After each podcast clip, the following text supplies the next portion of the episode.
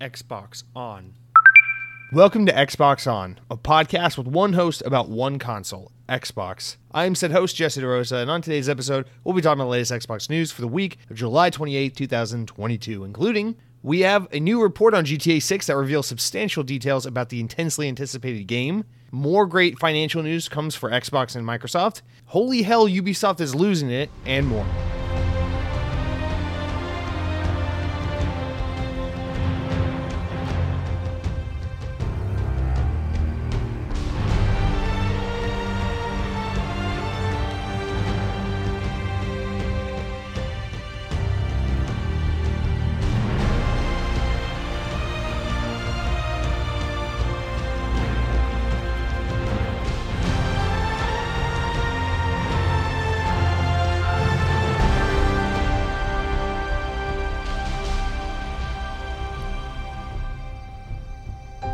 On this day in Xbox history, Life is Strange Episode 4 Dark Room was released as a download only title for the Xbox One in the United States and for the Xbox 360 worldwide in 2015. I don't, uh, I mean, I, I distinctly remember this episode coming out because this is one of the, this is like where the big plot twist in Life is Strange 1 happens. And wh- why was it not on Xbox One in other countries? I, I don't, th- that part's new to me, but that was a damn good game. I, I actually greatly, fond, or I should say, I really f- fondly uh, associate Life is Strange 1 with the fall of 2015. Fall 2015 was a good time. I don't know why. It was like, you know, you got Halo 5, Xbox One was like really starting to heat up, even though, you know, the, the, the, the mainstream perception of Xbox One was it sucked. Those of us who actually played Xbox One knew that it was starting to get some really good shit.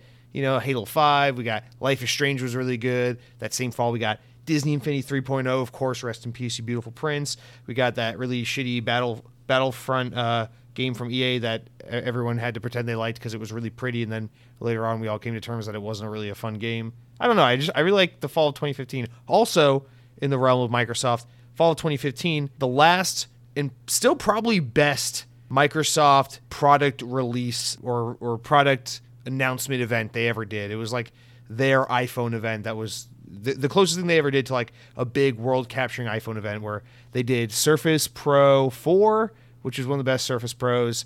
They revealed the Surface Book, which still to this day was one of the most mind blowing cool products ever. They revealed uh, the the last ever Microsoft made Windows phone, which was the Nokia Lumia, and they no longer call it Nokia at that time because they had acquired Nokia, so they called it the Microsoft Lumia 950 and 950 XL, and of course the Microsoft Band 2 released. I had pretty much all of those products. I, I didn't have a Surface Pro 4. I had a Surface Pro 6 years later, but the fucking Microsoft Band 2 was awesome. Lumia 950 XL was awesome. Fucking Surface Book was the coolest shit. Halo 5 came out that year. That was a good year for Microsoft fanboys. I, I would pull my shirt over my head, put my arms out like one of those soccer players, and just run around in the middle of my fucking college campus like goal, and everyone would be like, I don't know what the fuck this guy's doing, but maybe just maybe there's like one guy, maybe an exchange student somewhere on my campus who would look at me and be like, that guy's excited about Surface Book probably. I don't know. Anyway, we'll we'll keep it focused on the the more video game side of of Microsoft, but damn, dude, I don't. I, how are we already far enough from 2015 for me to be nostalgic for it? That is crazy. All right, guys. Let's start out this. Uh, uh, hi, it's an Xbox podcast. We talk about Xbox here. Let's start out this week, as we do every week, going into corrections, stories of mild amusement, updates, things like that. Generally, we got like an update here or there and a lot of stories of mild amusement, and we don't have a correction. This week, fuck you, we got a correction. It's not really a big one. I just, uh, I, don't, I don't know. Acting Basher writes in says, Jesse, you are stupid. No, he says, not even done with the episode, and I'm probably going to reply again, but I need to stop where you were talking about the horse in the game Nobody Saves the World.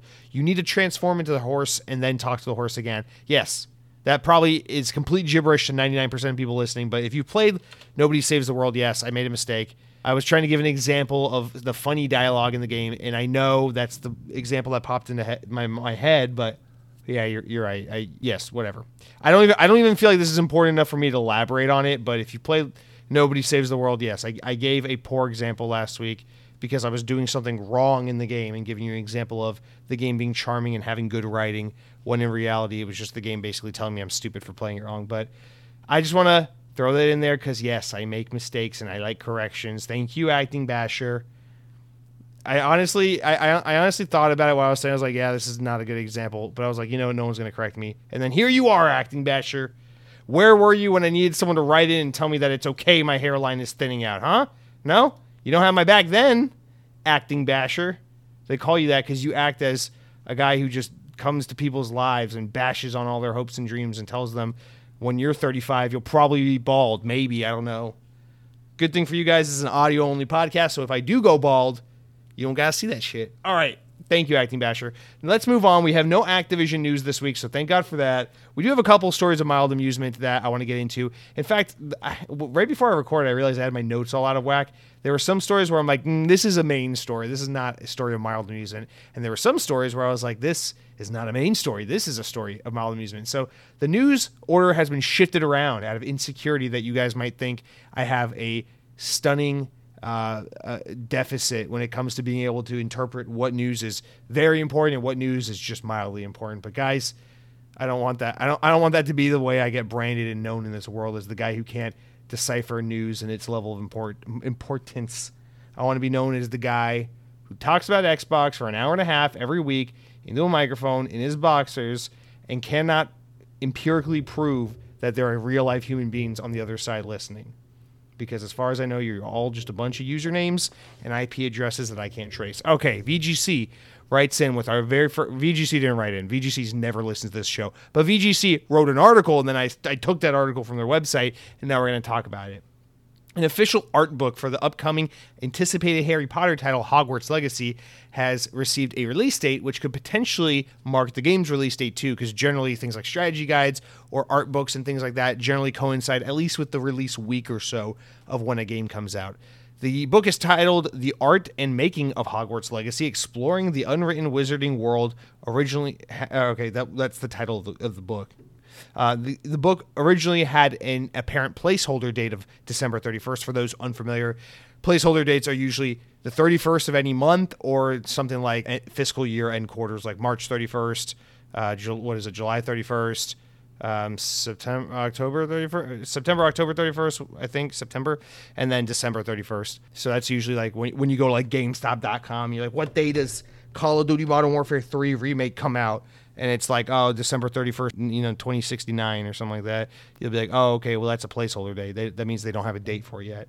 Anyway customers who pre-ordered the book from Amazon UK however have been receiving emails stating that the book will likely release on December 6th it will, it will ship or come to them will be delivered when the book launches on December 6th so if that book has any indication on the actual release date of the book and the actual game and et cetera, et cetera, deductive reasoning, Hogwarts Legacy might be coming out December 6th. Here's the thing.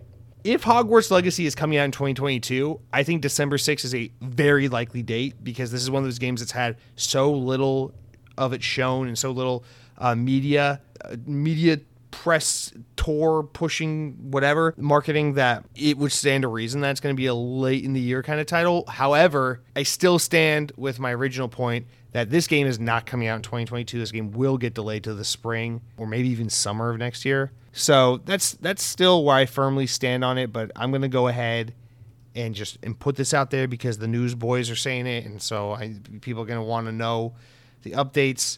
There are times where the art books come out, you know, six months before a game or whatever. So I can't think of a specific example, but I feel like that's true. So fuck you. Hogwarts Legacy is not coming out in 2022, but according to this, it might. All right. Next up, it, it hasn't been officially delayed yet. Next up, VGC wants to let us know. Well, we don't really got to read this, but MultiVersus. Speaking of WB games, um, their new free-to-play multi multiplayer fighting brawling Super Smash Bros. S game, MultiVersus, is now in open beta. Uh, players can play it if you are in the Americas, Europe, Australia, New Zealand. Um, it's the open beta is available to download on Xbox Series X and S and Xbox One, as well as PC. And the beta features crossplay support. I feel like I need to just put this out there because as much as I have not been paying not been paying attention to this game, and as much as I don't care, I cannot help but notice that it seems like a lot of people are very uh, excited for this game. And so, you know, let's let's let's let's raise some awareness. Maybe some of you out there listening are like, "Oh shit, I wanted to give that game a go." So, you know, here we are raising some awareness. People seem very hyped about this game, very excited. It seems like it's everything that Nickelodeon Super Smash Bros. game could have, should have been, and more. with all the uh, characters and IP they're able to pull in for this game. I, I don't know. I don't have any interest in watching Batman uh, fight Scooby Doo, but but I do I do see why this is you know especially for people really familiar and, and, and attached to the, a lot of the IP. I see why this is a fun game and why it's an exciting little uh, buddy weekend hangout romp type game. So just want to make people aware of that. Game's getting lots of traction. The open beta is doing quite well on Steam. And then finally, I want to get into well, maybe not finally. We'll talk about one other thing, but this is the this is the real meaty one I want to talk about because of all the stories of mild amusement, I think this is the most mildly amusing of them all. It's like a backhanded compliment. So VGC relays that Mojang have confirmed to its players that they have no plans to support NFTs in Minecraft. And this is, for whatever reason, stirring a, a, lot of discussion and somewhat consternation in some corners, but obviously, from a lot of fans' perspective and a lot of players, this is seen as a large, fat, juicy W. The Microsoft owned studio outlined its stances on NFT and blockchain technologies in an article they published on Wednesday. While it's in the process of updating my, Minecraft, sorry, Minecraft's usage guidelines, it said it wanted to provide some information subject to recent community feedback, saying, quote, in our Minecraft usage guidelines, we outline how um, server owners can charge for access and that all players should have access to the same functionality. We have these rules to ensure Minecraft remains a community where everyone has access to the same content. NFTs, however, can create models of scarcity and exclusion that conflict with our guidelines in the spirit of Minecraft. To ensure that Minecraft players have a safe and inclusive experience, blockchain blockchain technologies are not permitted to be integrated inside our client and server applications, nor may Minecraft in-game content such as world skins, persona items, or other mods be utilized by blockchain technologies to create a scarce digital asset. And quote, collecting, uh, sorry, creating collectible NFTs that players could use or buy uh, to earn or earn, sorry, would run counter to Minecraft's quote values of creative inclusion and playing togetherness or whatever, and create a scenario of the haves and have nots, said Mojang. They finally added the speculative pricing invest- and investment mentality around NFTs takes the focus away from playing the game and encourages profiteering, which we think is inconsistent with the long term joy and success of our players. Let me read that one more time because I like the way it sounds. The speculative pricing and investment mentality around NFTs takes the focus away from playing the game and encourages profiteering, which we think is inconsistent with the long term joy and success of our players. God damn it. What if, and this is a hypothetical, wouldn't it be cool if Mojang were owned by the same parent company as the guys who own the people who make Halo. Can you imagine that kind of mentality surrounding something like Halo? Where it's like, hey, th- think about, we're not talking about NFTs now. We're just talking about battle passes and cosmetic items and weekly challenges and no forge mode. And it says, sorry, I'm not gonna get that. No, all, all joking aside, this was this was cool. I appreciate. Obviously, there's probably a lot of there's probably a lot of questioning among the Minecraft community. I wouldn't know. I don't follow that shit but there's there could be some reasonable concern about NFTs as we see them rising and rising and showing up more in gaming. Minecraft is a platform that has evolved so much over the years where it's not just about putting twenty dollars down and playing the game, but it has the Minecraft marketplace has been around, man, I think for like five years or so at this point, and I mean it's a little bit like Roblox, right? Developers can can become uh, Minecraft developers and create their own worlds and their own content and sell you games and sell you worlds and sell you servers. And Minecraft always makes these little packs with cosmetic items and little extra worlds you can explore. Basically, it's glorified, you know, it's DLC. It's DLC in the oldest, most traditional sense, but in this kind of like democratized marketplace where people can make their own shit and sell it and people can discover and, you know, share and, and, and promote good content, right? So a little bit in a little bit of a way, it's like it's like um it's like uh, what's that game called? Like Roblox in that way, right? And this is obviously kind of Minecraft's response to Roblox was trying to get into this market. But ultimately, it's pretty straightforward. You know, as a little as a little Timmy twelve year old with mommy's credit card, that when you get on Minecraft and you go to the marketplace and you spend ten U.S. dollars and you get ten hundred or, or ten thousand Minecraft coins, you know exactly what you can buy. You can buy the little Minecraft Halloween pack, which comes with a skin that makes your guy look like a, a zombie or a ghost or a piggy or whatever the fuck uh, kids dress up as for Halloween these days. You can spend ten dollars on this one developer's little uh, map. I, I, I buy a lot of Halloween shit in Minecraft. I don't know why. I bought this one map for ten bucks one year, where it's like this guy created like uh, a, a haunted amusement park with all these different haunted attractions and rides, and it's fucking awesome. And there's a haunted house, and there's a hayride, and there's a maze, and it's really fucking good. And it was ten dollars, really well spent. But you know what you're getting yourself into. It's like the old model of DLC. You go, wow, this game was fun. I wish there were more new content to make the game last longer and have more to do. And someone goes, hey, I developed new content for the game to make it more fun. You're like, cool, I'm going to buy that content and play it. Minecraft's model has not, however, been here's a battle pass, here are daily challenges, here are achievements, unlock this thing, do that. And it's not been the NFT shit, which is all about like, oh, I got this cool thing that no one else can get, or I was pressured into buying this thing because there are only a limited amount of things, whatever. Minecraft has continuously kept a very faithful traditional monetization model, and to see them say like, "Hey, we're putting our foot down, and we just want to announce to you guys, don't worry about us. We're staying consistent with that value, that set of values," is kind of refreshing uh, to see because you could easily see how Minecraft would go the route of NFTs. Now, you could also argue if you want to be a little more cynical, as I generally am. Well, of course they have to do this with Minecraft. Minecraft is so geared towards kids. Plus, there's Minecraft education, the way it's often seen as kind of a positive game by a lot of adults. So you really don't want to mess with the image by muddying it with like gambling and kids buying things and being pressured to buy shit and you know loot boxes and NFTs and false scarcities and digital assets. It's like not not a good look maybe for Minecraft. So you can obviously see why maybe Microsoft and Mojang would be proud and quick to be like, "Hey, not us. That's not us." But man, it just it, it's just nice to see one of the biggest names in, in live service games and in continuous games as a platform that can just come out here and be like, "Hey, we see this trend that's really growing in the games industry. This would be a really great opportunity for us to make some easy money. We're not doing that. Sure, be you know sure sure helps keep the integrity of the game intact. And I just love that that last little statement where they're just like, hey, uh, this mentality around NFT, NFT, NFTs takes the focus away from playing the game and encourages profiteering, which we think is inconsistent. Blah blah blah blah blah. I wish more games just had that. More developers, more publishers, in particular, had that mentality of like, hey, it takes away focus from playing the game. God, uh, I wish I just uh, I don't know. I, I don't even know what I'm heated about. It's just like, ooh, remember when games were about playing them? I know these aren't NFTs, but it, it just reminds me of how frustrated I am with multiplayer games that are all like, don't don't play the game you want to play. Just focus on your daily and weekly challenges, and then you realize games aren't fun anymore because you're always chasing something instead of just having fun. Anyway, just want to give a shout out to Mojang. Take note, other developers and other publishers. 343. I'm looking at you, even though you guys don't do NFTs. Your marketplace sucks. Your fucking add-ons suck. Your cosmetics suck. Your battle passes suck. Your daily challenges suck. But god damn it, your game is fun. And Windows Central wraps us up with uh, a little. This isn't like news news. This is like, a, oh, this is a cool thing. Jez Corden wrote this article about a unofficial fan convention that took place in the UK over this past weekend called SOT Fest, Thieves Fest. It is an unofficial fan created event uh, you know, uh, what am I trying to say? A convention for Sea of Thieves fans, which I think is so fucking cool. People came from all over Europe and I'm sure all over the world to gather together and be like, yeah, we like pirate games and this is a game we play.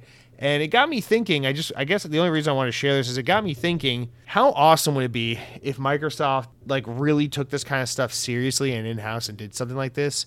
We had Halo Outpost Discovery in 2019 which I was fortunate enough to actually get to go to the very first location they ever did that in because it started here in Orlando, Florida, literally like a month after I moved here. And uh, I got to go to that, and it was it was such an awesome time. I remember those were the early days of Xbox On. Actually, I podcasted in the opening episodes of this very show about just what a great uh, experience and event that was, and how cool it is to have these places where specifically Xbox fans or fans of Xbox related content can come together and celebrate something. And PlayStation used to have about six or seven years ago when PlayStation was still about fun and not just about being like, hey, we make money and fuck you, you'll buy our thing anyway. PlayStation used to have a really cool event called PSX, which was a fan event. I, I don't remember where it took place, and I think it was in Nevada. I don't remember, but um, it was you know a fan convention for PlayStation, and they had some really good panels and some official announcements and things like that released there. But Xbox has had you know they had the Exo Fan Fest, whatever the fuck they call it, and eh, it was never really like that. But dude, I, I want to see something like this back. And now that we're past the darker days of the of the you know what, which I can't say because this Spotify will will put a notice on this podcast if I say the name. But now that we are out of the the um, Black Plague of 2019 and 2020 or whatever. I, I would love to see Xbox invest in this shit. And I think now is a smart time to do it while the iron's hot. I know this isn't technically news, but this this evoked me to want to just talk about, you know, hypothesize and, and uh, fantasize about how cool this could be and what it could be if they did it. An Xbox fan event because I think it'd be awesome if we, if there could be like a, a weekend long event in New York or wherever the fu- whatever generic place you want to do it, Los Angeles, where uh, fans from all over the world can get together and enjoy Xbox related stuff. We know Microsoft loves doing every fucking big gaming convention and, and media thing. They always love to do uh, a media briefing at E3 and at Summer Games Fest and at Game Awards and at, uh, at Gamescom and all these events. You know, they could do their own briefing at this at this Xbox convention, and they could have it could be a Sea of Thieves convention and a Halo convention and a Gears of War convention and a Forza Carhead convention and everything all in one big long weekend event, which I think would just be so freaking cool. I feel like especially right now while Xbox is kind of hot because Game Pass and because this the, they came out the gate kind of swinging with the Series X and S and it's just there's just been a lot of positive movement and momentum for the Xbox brand. I feel like now would be a really good time to capitalize on that and be like, "Hey, you know, our competitors, Sony, they aren't doing a fan event like this anymore. And you know, now that the uh, the plague of 2020 is over, and or you know, more or less, you kind of going back to normalcy at least, and, and you know, it's just there's a lot of positive attention towards our gaming brand. Like we should do something. We should capitalize on this moment. You know, I, I mean, I would love to see Halo Outpost Discovery come back again. Um, I think even before the the Black Plague, they they they noted that they weren't going to do it again in 2020 um, for whatever reason. So I, I, think I don't think that is the the plague's fault that we we didn't get that back. But I don't know, man. It's especially now that Halo Infinite is out and people kind of like Halo again, even though everyone hates Halo anyway. Like it would be really cool to have an event like that in a world where everyone isn't just moping and bitching about Halo Five, but rather a world where everyone's bitching and moping about Halo Infinite. And I don't I don't know. I just this got me thinking. It's it's really cool to see fans come together and put this kind of thing on, but it also is frustrating because it, it's a reminder that like, hey, there are lots of people who want this kind of shit. Xbox, Microsoft, why why aren't you guys doing something about this? I don't know. I, I know I for one would love to go to a weekend long I, and i'm not a convention person I, I thought i was i used to go to this anime video game convention every summer in atlanta every year and I realized I didn't like it, but I always did it anyway. And then I thought, well, maybe if I like the subject matter more, I'd like it. And I went out to LA one year and I did, uh, or Anaheim, and I did the big Disney official Disney convention that one year. And I thought, you know, I thought, well, surely I'll love this one because I love Disney theme parks and all this stuff. I didn't like that event either, but I did really love Halo Outpost Discovery. And I feel like if if there were an event that were like geared towards Xbox games or like the Xbox brand in general, I feel like that could be such a fun and exciting event to attend. And man, how much does it suck that there's just, you know, I, I get it. The internet is where communities are formed, but there is still definitely a need and a desire for that in person kind of camaraderie and celebration and coming togetherness. And uh, I don't know. What do you guys think? Wouldn't it be so cool to have an Xbox fan event? I don't know. I guess it's not really news, but I just wanted to. This story sparked that thought for me. So I want to bring it up. Anyway, let's get off these stories of mild amusement because we had some actually interesting, chunky news. But we're not going to just jump right into that because you know how it goes. We, we go fast, then we go slow, then we go fast, then we go slow. I'm, I like many types of video games. Sometimes I'm Sonic the Hedgehog and I'm speeding up, and sometimes I'm like Sekiro and I'm just rolling around on the ground getting hit by swords because it's Dark Souls. But today, we're not going to jump right into the news. What I'm going to do is tell you about the games I've been playing this week so we can talk about our experiences as elite gamers. But before I can tell you about the games I've been playing, first I got to tell you about what I've been eating. And guys, I don't have anything super exciting that I've been eating this week. I've been pretty normal, just like, you know, making dinner after work, you know, trying to stay home on the weekend, focus more on my backlog while the gaming season is slow and while I'm just trying to save some money and be wise financially before the impending recession destroys us all. Guys, I, I gotta I gotta give a shout out to something because I I know this this sounds so stupid, but let me just say this: bread and butter, and then shut up a second and let me elaborate. So every every weekday, I bring a sandwich to work. Um, you know, whatever, fucking turkey and cheese, something basic, something simple, sustenance. Try keep it low cal, get you through the day. But generally, I'm a, I'm a hoagie guy. I'll get like a sub roll or something like that, or hero, whatever the fuck you call it, depending on where you live in the world. But this past week, I was like, you know what? If groceries are expensive, let me try to stretch my dollar a little more. So I'm in the bakery aisle at my local grocery store, and I see some sourdough. I'm like, you know what? You get like five times as many slices of sourdough bread if you buy a loaf of that versus buying like a pack of hoagie rolls. So let, let's buy sourdough this week. I love sourdough. It's all good. So I get this loaf, I bring it home, you know, make a sandwich, bring it to work the next day, all is good. But then I come home from work and I'm like, hey, there's that sourdough again. You know, when you go to restaurants, sometimes they'll they'll give you like a little bit of like sa- you know, baked sourdough and and some butter or olive oil as like a little like whatever, a little bread service before your meal, before your appetizer. It's a thing. I feel like restaurants used to do that a lot like 20 years ago, and these days it's like a lot of restaurants don't do it. Now restaurants will be like, we'll give you like fucking like soybeans or like you can buy a $20 cocktail while you wait for your $40 appetizer. Uh, I don't know. That's how restaurants are these days. But when I was a kid, it was bread and butter. And so I just had this weird inclination. I'm like, I got butter in the fridge. I got some sourdough here. So I toasted a little bit of it up, melted some butter on it. And I was like, why is the combination of sourdough bread and butter so amazing? Like in that instance, I'm like, you know, I love sandwiches. Who doesn't love a good sandwich? Like you put some cheese, some mayonnaise, some lettuce, tomato, a couple different meats on there, slap it all together, maybe toast the bread. It's fucking amazing. But sometimes equally as amazing is just bread and butter. And it, it makes you feel like some fucking like medieval Europe peon, just being like, oh, some some bread and butter. You know, you, you milk your cow and you you kill your wheat crops and you do some spell in RuneScape, mix it all together, and you get your bread and butter. But it's so goddamn effective. If you got perfect sourdough, get a nice little crisp on your bread, and you melt some butter, kind of like chunky. You don't spread out just too right. Make it the butter a little chunky on there, and damn, it's creamy, it's savory, it's carby, it's indulgent. You get that yeasty kind of sweetness sometimes from the bread. Also, you know, you need some sourdoughs, you get that balance of flavors, the sour sweet flavor. I, I don't know, man. I'm just uh so this week I'm indulging in the basics. You know, we can talk all about the fancy dishes all we want every week, but this week I want to give a shout out to something so simple, so fundamental, but so beautiful. That's the bread and butter. All right, now before we get into what I've actually been playing, I, I before right before I was podcasting, I saw something on Twitter that I was like, okay, I'm gonna hijack this and we're gonna gonna bring this up to the show. So we're gonna talk about what I've been playing. I swear to God. But first, I gotta say this: Jay listener of the show, didn't write in, tweeted this on his own volition on Twitter, and then I hide, I just stole it. But a picture of this milk, Jay, listener from Australia, picture of this milk. It is called the brand is called Masters.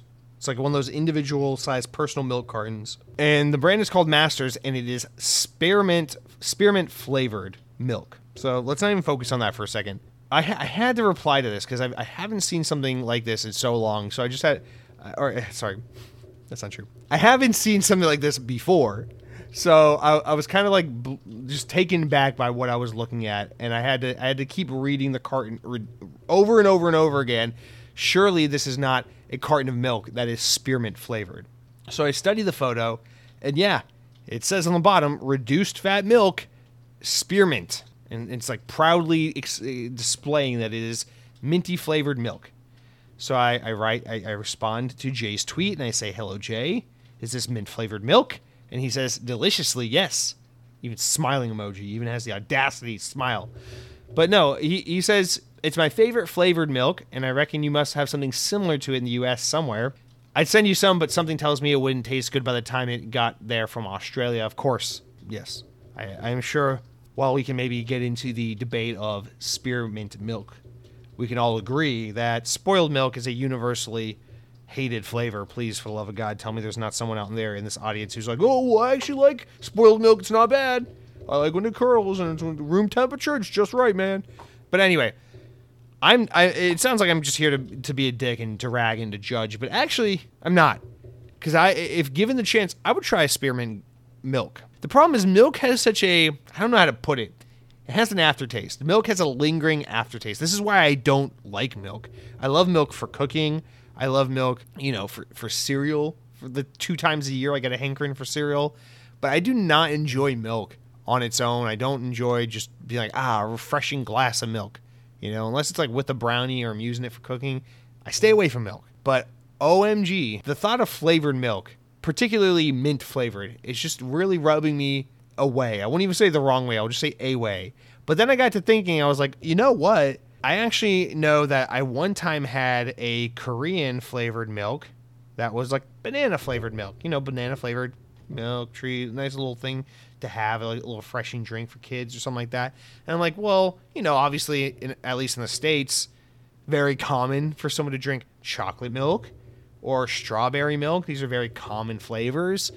And so, as someone who's very accustomed to the idea of like a strawberry milk or chocolate milk, I don't think twice about how that that isn't you know that's weird or not weird. That's just normal, right? But you know, I th- then I think about like the Korean banana milk. I tried that one time. I'm like, well, you can see why that makes sense, right? Because like banana bread would go so well with milk, and like you know, banana's a fruit, strawberry milk's already an established thing, and strawberries a fruit, so there's kind of some you know, there, there's some track there where it's like, okay, that's a thing, you know, I can do that.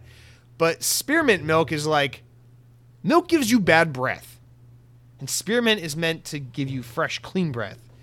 So why would you mix these? What happens when you put spearmint and milk together? Do you get neutral breath? How does that work? I have so many questions. It's not even that I'm like disgusted by the thought of the flavor. It's that I just don't understand how they work. It's like telling me like, oh, here's some ginger milk. You know, you take some milk, you put some ginger in it, and there you go. It's good for your body. It's just, it's not even that. I think the idea is disgusting. It's that I I question the validity of the combination of flavors. Does that make sense to you, Jay? Does that make sense to you, audience? And so I guess why I'm really wanting to bring this up is now I have to ask you. We know the Koreans are doing a, a, banana milk. We know the Americans are doing a chocolate and a strawberry milk. We know the Australians are doing a spearmint milk. Please, we have listeners. We have tens of listeners from all over the world. I know this. We got some of you in Mexico. We got some of you in Germany. We got some of you guys in fucking Saudi Arabia. I see the the numbers. I see the listenership.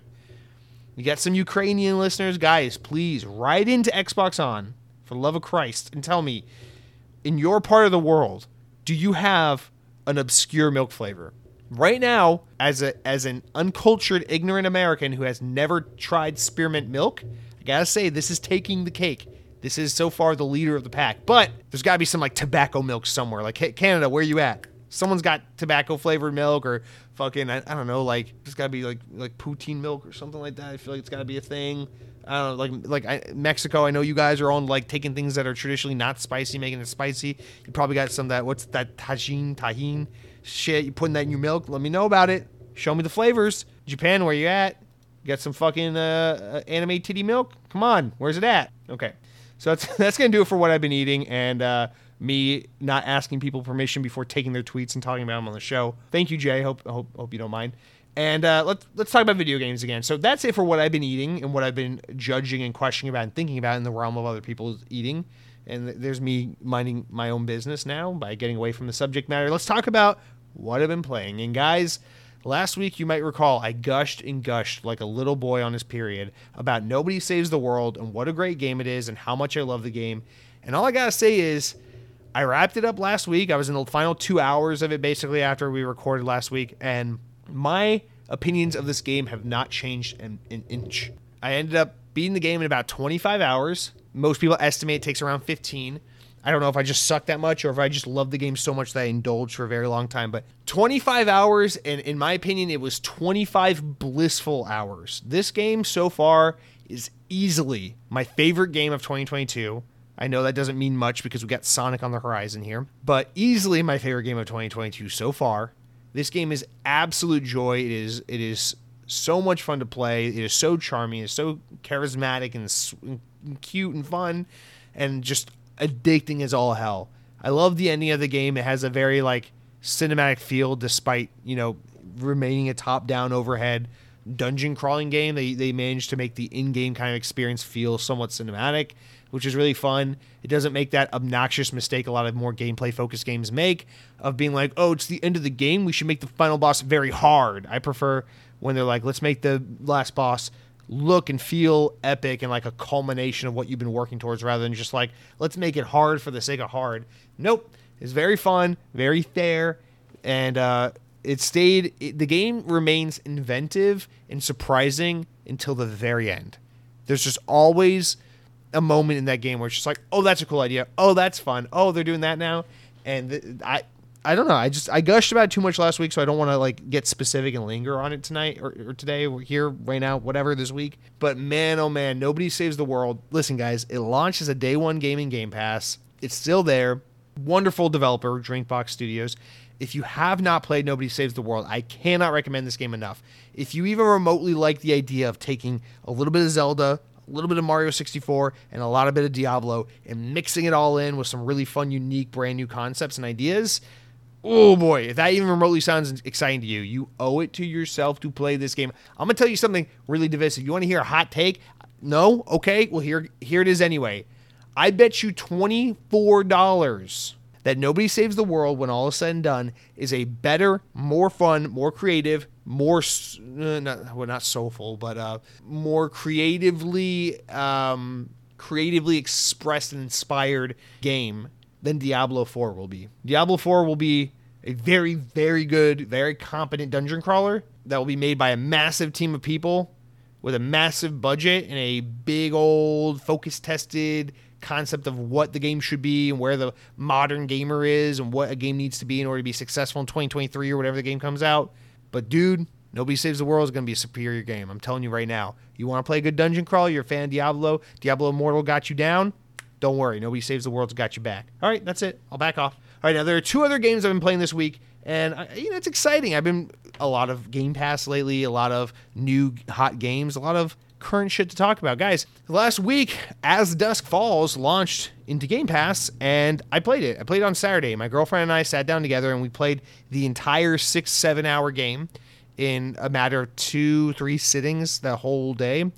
And uh, we enjoyed this game quite a bit. So, for those who need a refresher, As Dusk Falls, this game was announced a couple years back and then kind of went silent. And then at the Bethesda Xbox showcase this year, this past, this summer, a few a few a month ago or so, uh, it reappeared and they announced a release date for it. Game Pass Day One game. It's being it was published by Xbox Game Studios and uh, it was developed by a new developer, Interior Night, uh, which is basically a developer comprised of X. Um, God, what what's that team made? That that team name that makes um that makes Detroit become human in Heavy Rain. Quantic Dream, Quantic Dream. So it's a bunch of guys from Quantic Dream, and you know some guys probably from some other notable teams that I'm I'm blanking on right now as I record is is always the case. You forget all the things you want to say when you're actually recording. But anyway, came together, and formed a new studio, and it is very much in the vein of like a Quantic Dream type game, or if you're more familiar with like Life is Strange, something from like Don't Nod, or maybe Telltale, if you ever play like Telltale's Walking Dead or Batman or any of that,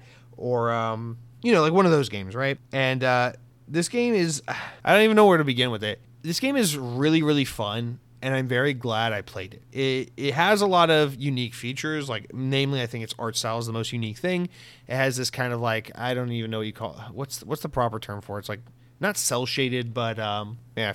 Speaking of just things I'm forgetting, but it's shot in like this weird art style where it almost looks like someone filmed a live action video and then sketched over it, so it looks kind of like a sketched version of a real thing but it's done in like a comic strip kind of still style way. So the animation isn't fluid and moving. It's just like image stills and facial expressions. So it's kind of weird from uh, if you just watch the trailer or just see someone playing the game.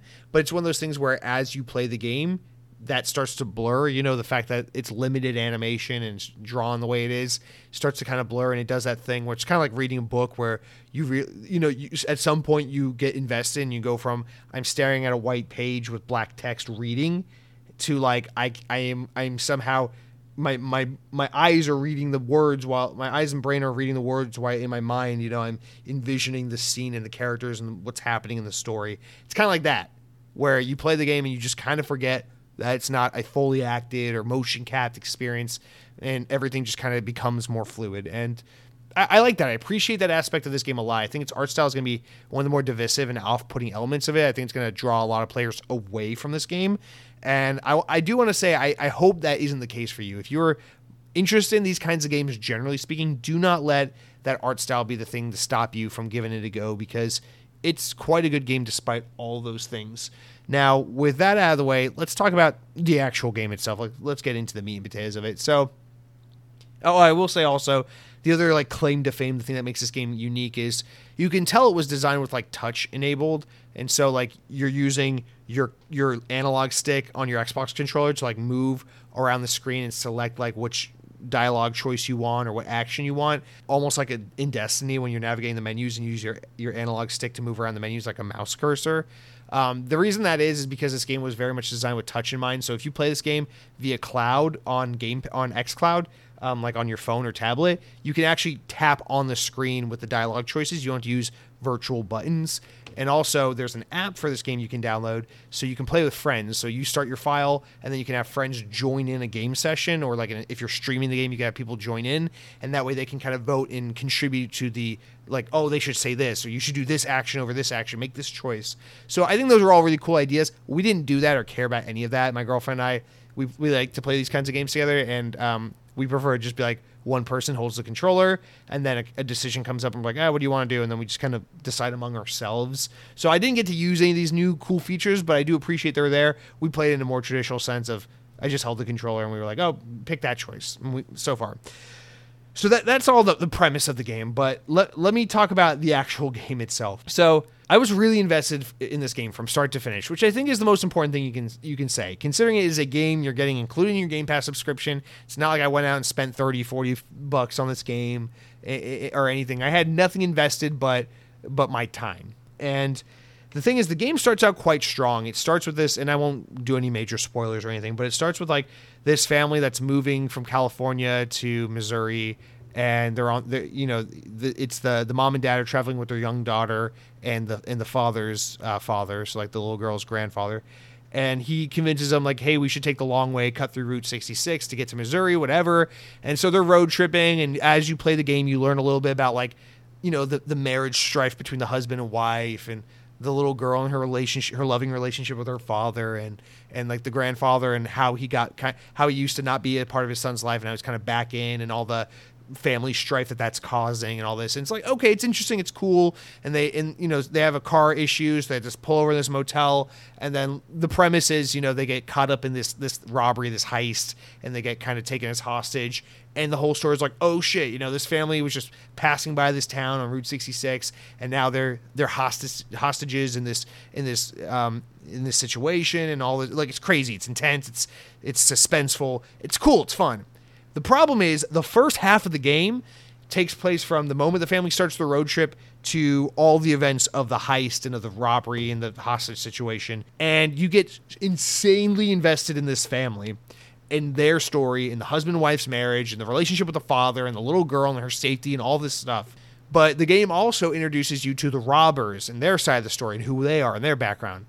And so it seems like for literally half the game, for it's six chapters long, and for the first three chapters, you're being given this like story of like, here's some background on the on the family, here's some background on the robbers and their backstory, and you go back and forth and back and forth and does flashbacks and flashbacks, and then it, it transitions back into modern day, and the story progresses, progresses, and and you just it's really captivating, it's really fun. Some of the writing is it's it, it reminds me of Life is Strange, in that some of the writing is like super cringe and not fun but for the most part you get very invested and you and you care about the characters and you want to find out what happens next.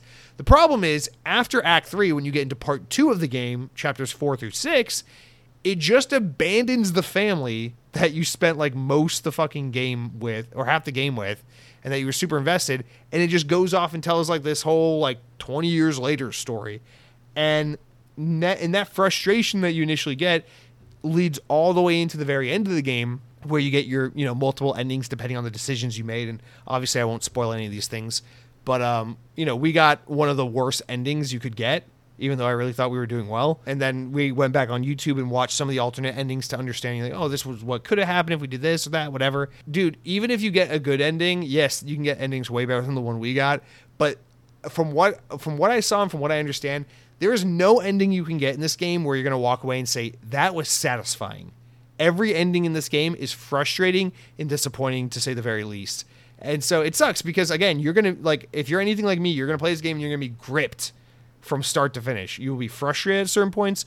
You will eye roll at certain points. But for the most part, I was insanely into this game. I I do not regret at all that we played this. It was a really fun Saturday, staying at home, just curl up on the couch playing this the whole day practically.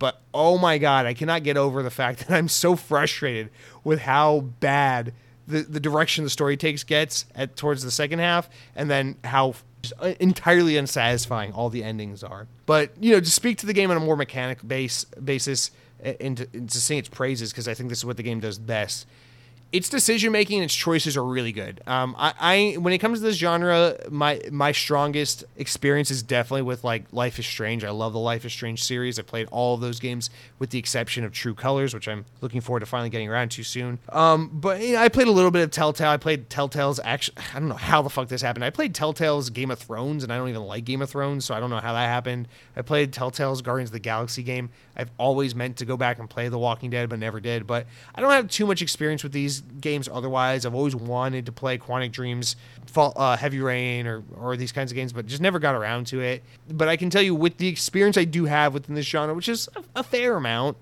I gotta tell you, this game is does an extremely good job of making you constantly stressed about every decision you make because your decisions definitely have serious consequence. And it's not it's not things like, "Oh, you picked um you picked option A instead of option B." So at the end of the game, uh, your you know your your character's best friend is gonna have uh, a parakeet as their as their pet instead of instead of a puppy dog. It's like oh damn shouldn't have shouldn't have picked choice A in back in chapter two. It's not like really stupid minuscule shit. It's like impactful shit. It's like whether or not your character fucking goes to college and, and, and retains all their teeth. It's like that kind of shit is is all a matter of like what decisions you're making throughout the game. So the the the weight and the gravity of your of your choice making is is really exciting in this game because you know it matters. And I, generally, I dog on games that are all choice driven because nine out of ten times the choice doesn't fucking matter. But this is a game where there's a huge butterfly effect, and in between every chapter, it shows you. It does the whole like these are the decisions you made. This is how other people made decisions. This is how you know popular decisions you are you made versus everyone else's. Here's the timeline of where your your decision making how it got you to this point in time because you didn't do this so this is the other track you could have taken. And it does all the like the butterfly effect kind of stuff laid out plain as day just to be like look at how many things can happen all the potential ripple effects based on your decision making it's very very cool so I, I don't know. I, if you find yourself into these kinds of games, if you, if you if these are games that generally do grab your attention, I think 100% you know, as a Game Pass subscriber, As Dusk Falls is a really good Saturday, Sunday kind of relaxing game to play. it's very fun. You'll find yourself quickly invested in it. It's no longer than like a, a, one of those short Disney Plus series. So maybe instead of watching the 500th Boba Fett TV show, you can do this for a weekend and, and, and you have a great time. So I, I, as much as I am frustrated, I think this game is definitely has some serious flaws, and ultimately I kind of agree with its average its Metacritic score is averaging like the mid 70s. I, I, think that's a very fair kind of review average for a game like this, for, or for this game rather. Um, that doesn't that doesn't by any chance mean that I don't think it's a good game and I don't think it's worth playing. I think it's a really good time, and uh, I don't know. I'm glad glad I did it for sure. But that's As Dusk Falls. Yeah, su- super enjoyed that. And then the last game I've been playing, and I don't really have much to say on this, is the uh, the new Hot Wheels DLC that came to Forza Horizon 5. Of course, I had to download that. I wasn't able to play it for half the weekend because it kept crashing every time I tried to launch it. And then I had to uninstall everything and reinstall it, and then it finally worked. But I, I haven't played too much of this, maybe only an hour or so. And, you know, it's it's it's Hot Wheels. It's it's more Hot Wheels in Forza. If you played Hot Wheels in Forza Horizon 3, then you'll love this. You know, if that if that was a thing you enjoyed, then you'll enjoy this as well. It is that times times two. You know, it's a bigger play box. Um, the cool thing is it, it, divides the map so that there are different seasons, so you can do like Hot Wheels racing in the snow or in the fall or in the summer, and that, and that's cool. You get all the different environments and climates and and weather types, which is a lot of fun. But um, I, have almost nothing to say to this. I wish it had more hot, like ridiculous Hot Wheels cars in it um, instead of just a couple. But uh, for the most part, it, it is more Hot Wheels in the fabulous, beautiful, fun to play Forza Horizon sandbox. and I will definitely get back to more and more of this, but I just don't have too much to say because an hour with this left me with the impression that this is literally just more of the Forza Horizon 3 expansion, but just now playable in Forza Horizon 5, which to me is a great thing because now that Forza Horizon 3 is an older Forza, it's delisted, it's an Xbox One game, all of that junk.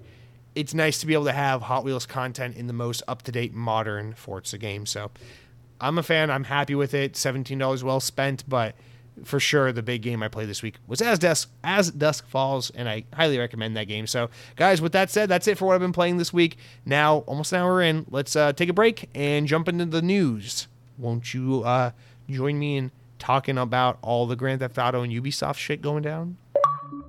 Alrighty then. So, guys, it's news time. We got to talk about Grand Theft Auto at the top of the show because people love Grand Theft Auto and there's news about it. So, VGC reports, and this is via Bloomberg article, of course, because Jason Schreier does reporting and I don't have access to Bloomberg and all that shit because internet. Grand Theft Auto 6 will take place in an area based on Miami and may feature a female playable character is being claimed. Now, real quick stop.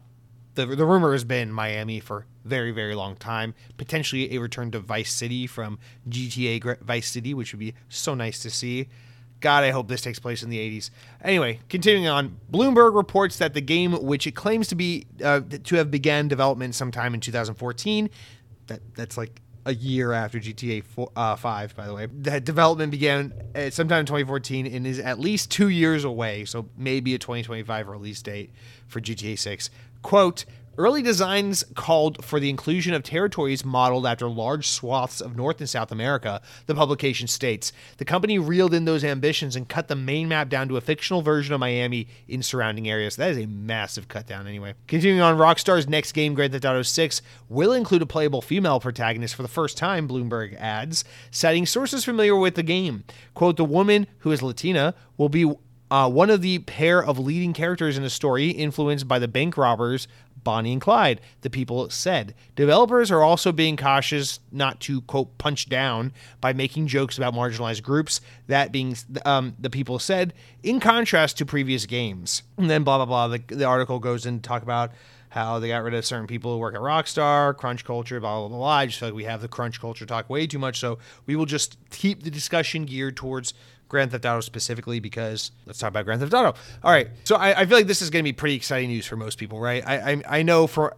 per, from a personal perspective, as someone who ends up basically playing almost every Grand Theft Auto, but doesn't really give a shit about Grand Theft Auto for the most part.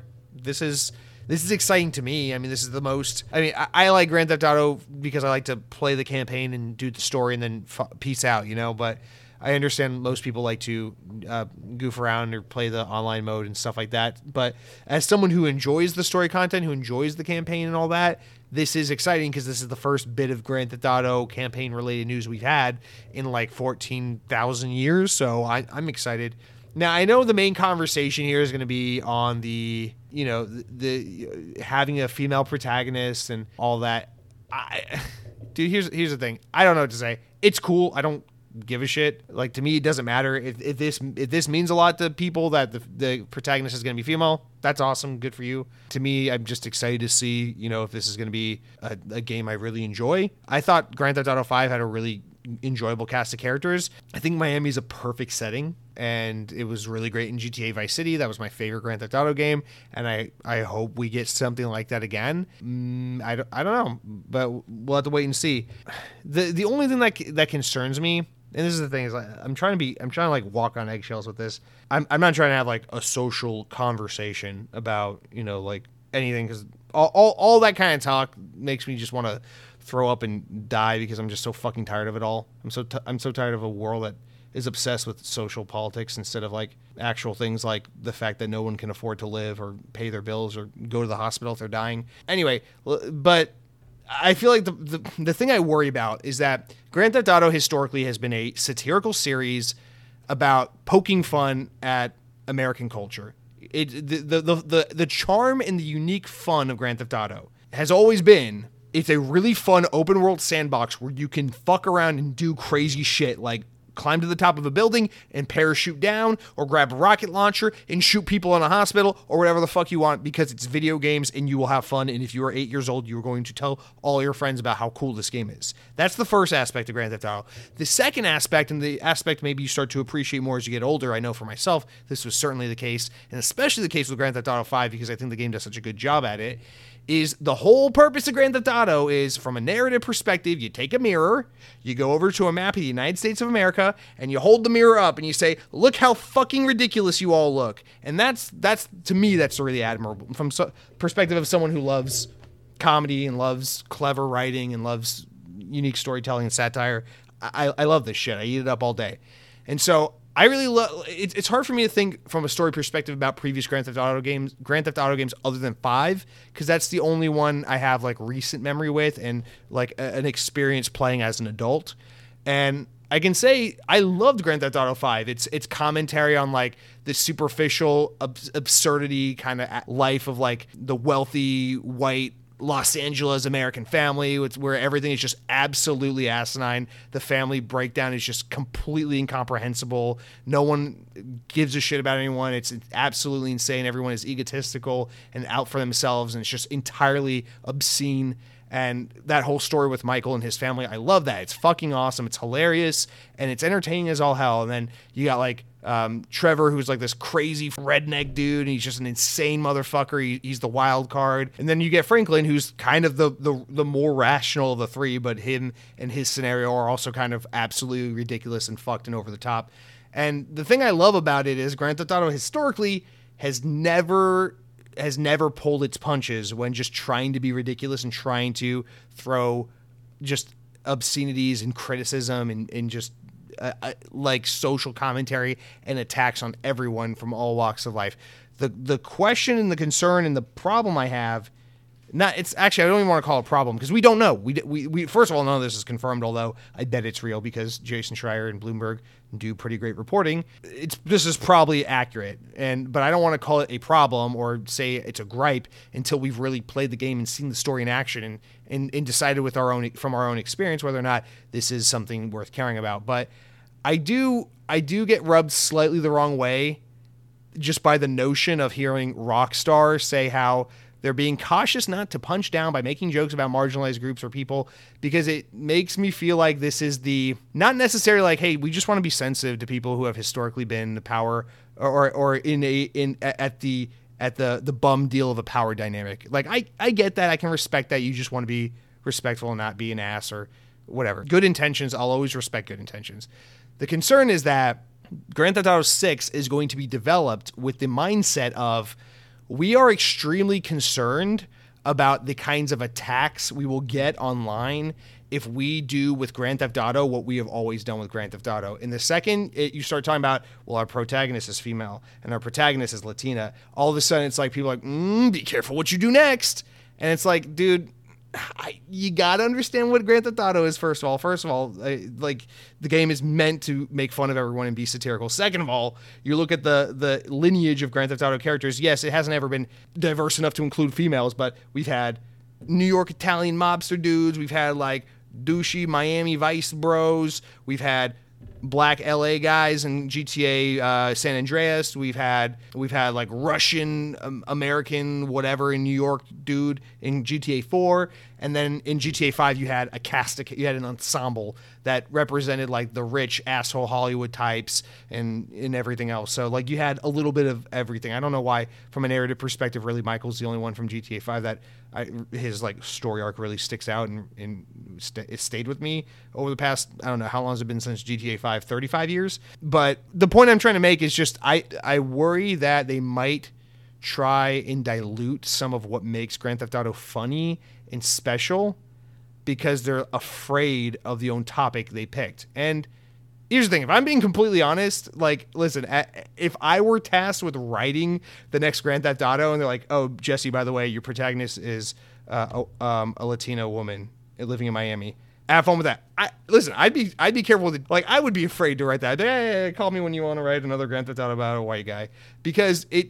I get it. It's it's Grand Theft Auto is a prime target. This is a game that absolutely everyone plays, absolutely everyone loves. It has a massive influence in gaming culture and the gaming zeitgeist, but also it just so happens to deal with from a narrative perspective generally a, a, a, a line of storytelling, a line of satire that could, in today's social climate, get you into big trouble. And so it's like okay that paired with the fact that they're going to try to go more diverse intentionally with the with the characters and the setting it's like okay just be careful with that so i i, I guess it's not that it's a gripe or complaint it's that it's a it is something i'm aware of that it's like rockstar might feel like they are now tasked with both this whole we need to represent this this narrative and this um, this culture well and also in maintain the integrity of what Grand Theft Auto is all about. And I don't know, I don't know how how they're going to both continue to be Grand Theft Auto while also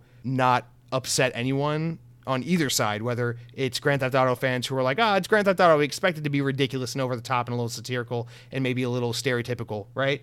But also not piss off people who are like, hey, you be careful, You're talking about a woman now. You got to be careful with what you say and what you do.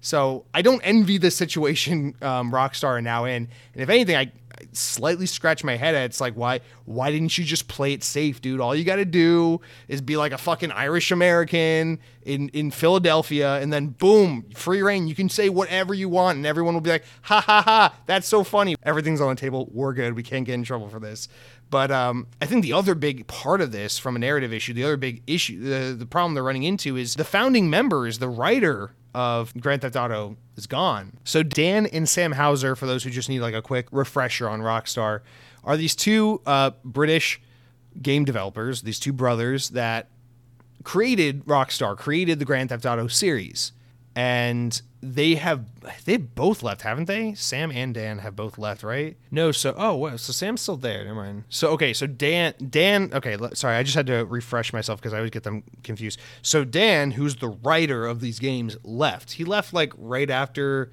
I think right after G, uh, Red Dead Redemption 2 was finished, he left Rockstar, or he he left and came back. There's some I forget what it was, but he's no longer even there, and he's the guy who wrote the Grand Theft Auto games uh, narratively. So on top of the whole like, okay, we want to tell a story and be Grand Theft Auto and keep our integrity, but also we want to be sensitive and not punch down. It's like okay, well that's a challenge. Plus you don't have the guy who's like kind of the father, the shepherd behind this series from a narrative perspective. Ah I, I, guess what I'm trying to say is I'm just there's like a cautious optimism above GTA 6 for me currently because I'm like that's a that's a challenging feat to overcome.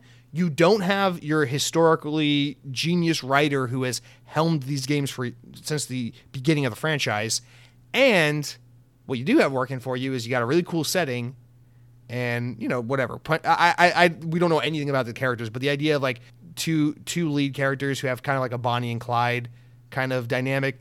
I think that's fun. I think that's cool. You can do something really cool with that. I'm all for it. So, and I feel like there's some good foundation, and then there's some big missing pieces of the puzzle. And Grand Theft Auto 6, I guess, is now officially one of those games that's like high on my list of like, I, am very curious, more so than actually getting my hands on the game and playing it. I'm more curious now for what this game is going to look like as we get to see trailers and screenshots and the, the marketing machine kind of ramp up and um, and and happen. However, as as many of you might be familiar with, Rockstar famously don't really do a whole lot of marketing for their games generally. They they usually do like one or two trailers. I think what what was it? I think San Andreas I think is the one I'm I'm remembering or maybe it was Grand Theft Auto 5 actually where like they re- released like three screenshots and then one trailer, and that's like all we got before the game came out. And you know, we all know how I went with Grand Theft Auto 5, but it's kind of like their their style, their signature thing is to just talk about the games as little as possible, show as little as possible, just basically announce it, make it, release it, be done with it. Which is cool and respectable, but this this is a game I'm I'm very curious to follow along and see how the development goes. But I don't know, man. I I, I guess just getting some concrete information on GTA 6 is more leaves me a little bit more on the excited side, but I am uh, I'm I'm curious. Like you think about to me the the greatest highlight in the Grand Theft Auto franchise will always be um, the the talk radio station uh, Chatterbox. um, that was always hosted by Lazlow, was actually a developer at Rockstar. I found out, um, who also left Rockstar a few years ago. He doesn't work there anymore. And his talk show is the funniest thing in the world. I just remember, especially as a child, playing hours and hours and hours of Grand Theft Auto 3 on PS2 and Grand Theft Auto 3 uh, Liberty City Stories on PSP, and just laughing my ass off at just the absurd ads they would do and the crazy, you know, the crazy call-in shows, which is like crazy rednecks calling in about their cheating whore ex-wives and all that shit. And it's just like always ridiculous scenarios and ridiculous commentary. And that's the kind of stuff I'm talking about, where it's like, yeah, it's I'm sure it's offensive to someone. I'm sure it's maybe in poor taste to someone, but like this shit is funny. And I, I hope we don't run into a situation where they're like, oh, well, we choose we chose to tell a story about a Latina female and we just don't feel comfortable, you know, really delving into her culture or anything. That's dude, I don't even give a shit if you just like kind of don't even pay attention to that and you just make fun of everything around you. Like, dude, you're picking Florida. You got you got to make fun of the culture of Florida. I don't give a shit if it's culturally insensitive. As someone who lives in Florida, and I know I live in Orlando, which is basically a different state compared to Miami. I don't care as someone who lives in Florida, I'm telling you, if you put a modern Grand Theft Auto game set in Florida and you don't use that as an opportunity to punch down on everyone who lives in this state, and I mean everyone, because everyone who lives in this godforsaken state is an insane person, then you're, eh, I, I don't know, I see it as a missed opportunity. Everyone here needs to be greatly teased if you're doing a Grand Theft Auto game. But that that's my thing is I just I, I just want to see that Grand Theft Auto remains focused on the social commentary, focused on the making fun of. And you know, I'm I'm not a very creatively I'm not a very creative person. So there are tons of creative ways you can probably try to avoid punching quote unquote punching down and being insensitive to other cultures while also still maintaining the satirical and uh, mirror facing humor that that Grand Theft Auto games have been known for. So I, am sure someone out there is skilled and, and, talented enough to do it. But again, without Dan Houser at, at the studio now, it's like, ooh, you, you don't have the guy, like the, the fucking key person. So, I mean, obviously, it takes way more than one person to make a Grand Theft Auto game, but you know, if you could only lose one person, that's certainly someone you don't want to lose. I guess is is, is the way to put it. But I don't know. I, I, I guess I don't have too much more to say. Grand Theft Auto 6 is definitely a game that has shot up a little bit more on my list of like games I'm pretty interested to keep an eye on and to follow along. If you happen to fall in the camp of like, oh hell yeah, we're getting, you know, you're not playing as a white guy this time in Grand Theft Auto, or oh you get to play as a woman. It's like I don't know, good for you, I guess. To me, I'm just like, again, it's like I I understand how it can be important or cool for someone to see themselves their themselves, which sounds shallow to say, see themselves represented in media. Although you're not really seeing yourself, you're just seeing someone who looks like you. But I, I know that that can be important to someone to see. But at the end of the day, it's like it all means nothing if it's not like compelling characters, compelling writing. And I just want to make sure that you know it's like wouldn't it, mm, I guess I guess no okay let me let me just stop walking on eggshells. Let me put it this way. It's like the the thing I always say where like there are good modern movies that are like, hey, let's let's try to like be a little more inclusive about like LGBT characters or black characters and try to like not have it just be a movie about a bunch of white people. Cool. Everyone would be like, cool, that's fine. That's fair, right? Let's be more reflective of the many types of people who exist in our world rather than just one group. Awesome. But then there are a lot of movies that are really not tasteful and not la- completely lack the subtlety of being like, oh, look, we have we have a gay character in our movie and they gotta just be over the top about it, like hey i heard your your wife is gay and that is awesome you gay person you are awesome. And it's like okay well now the movie feels lame because it's pandering to gay people and it's heavy-handed to everyone else who doesn't give a shit. And we see that sometimes happen in movies I guess what I'm trying to say is it would sure seem forced and heavy handed and like you're being talked down to a little bit if you played a Grand Theft Auto game where they try to make fun of the same types of people they've always historically made fun of rich elites, um, like the California culture people, hippies, yuppies, upper class white people, whatever you want to say. But then you have a lot of representation of females and Latino women and Latin people, and then you just completely gloss over and try not to make fun of anyone or anything pertaining to Hispanics or anything because you don't want to punch down and you don't want to offend anyone. I'm saying it's very hard to do that and for it to not come off as like, you know, it's like, mm, that that sounds like pandering. That sounds, you know, the thing I always say is it's like when you watch a movie or you play a game where it's where it comes off as forced or pandering and not natural, it's always just like, hmm, Like, I, I don't know. I, I'm a I'm a straight white man, so I guess I can't speak to this, but I would assume if I were you know, a gay person and I played this game where they're just constantly blabbering about like, oh, I'm so gay, even though it has nothing to do with the plot, but I just got to constantly tell you about how I'm gay and here's my 47 uh, pride flags I wear all over my fucking outfit because I need you to know I'm gay. I would feel like if I were if I were a gay person that they're not trying to represent me, they're just trying to sell something to me.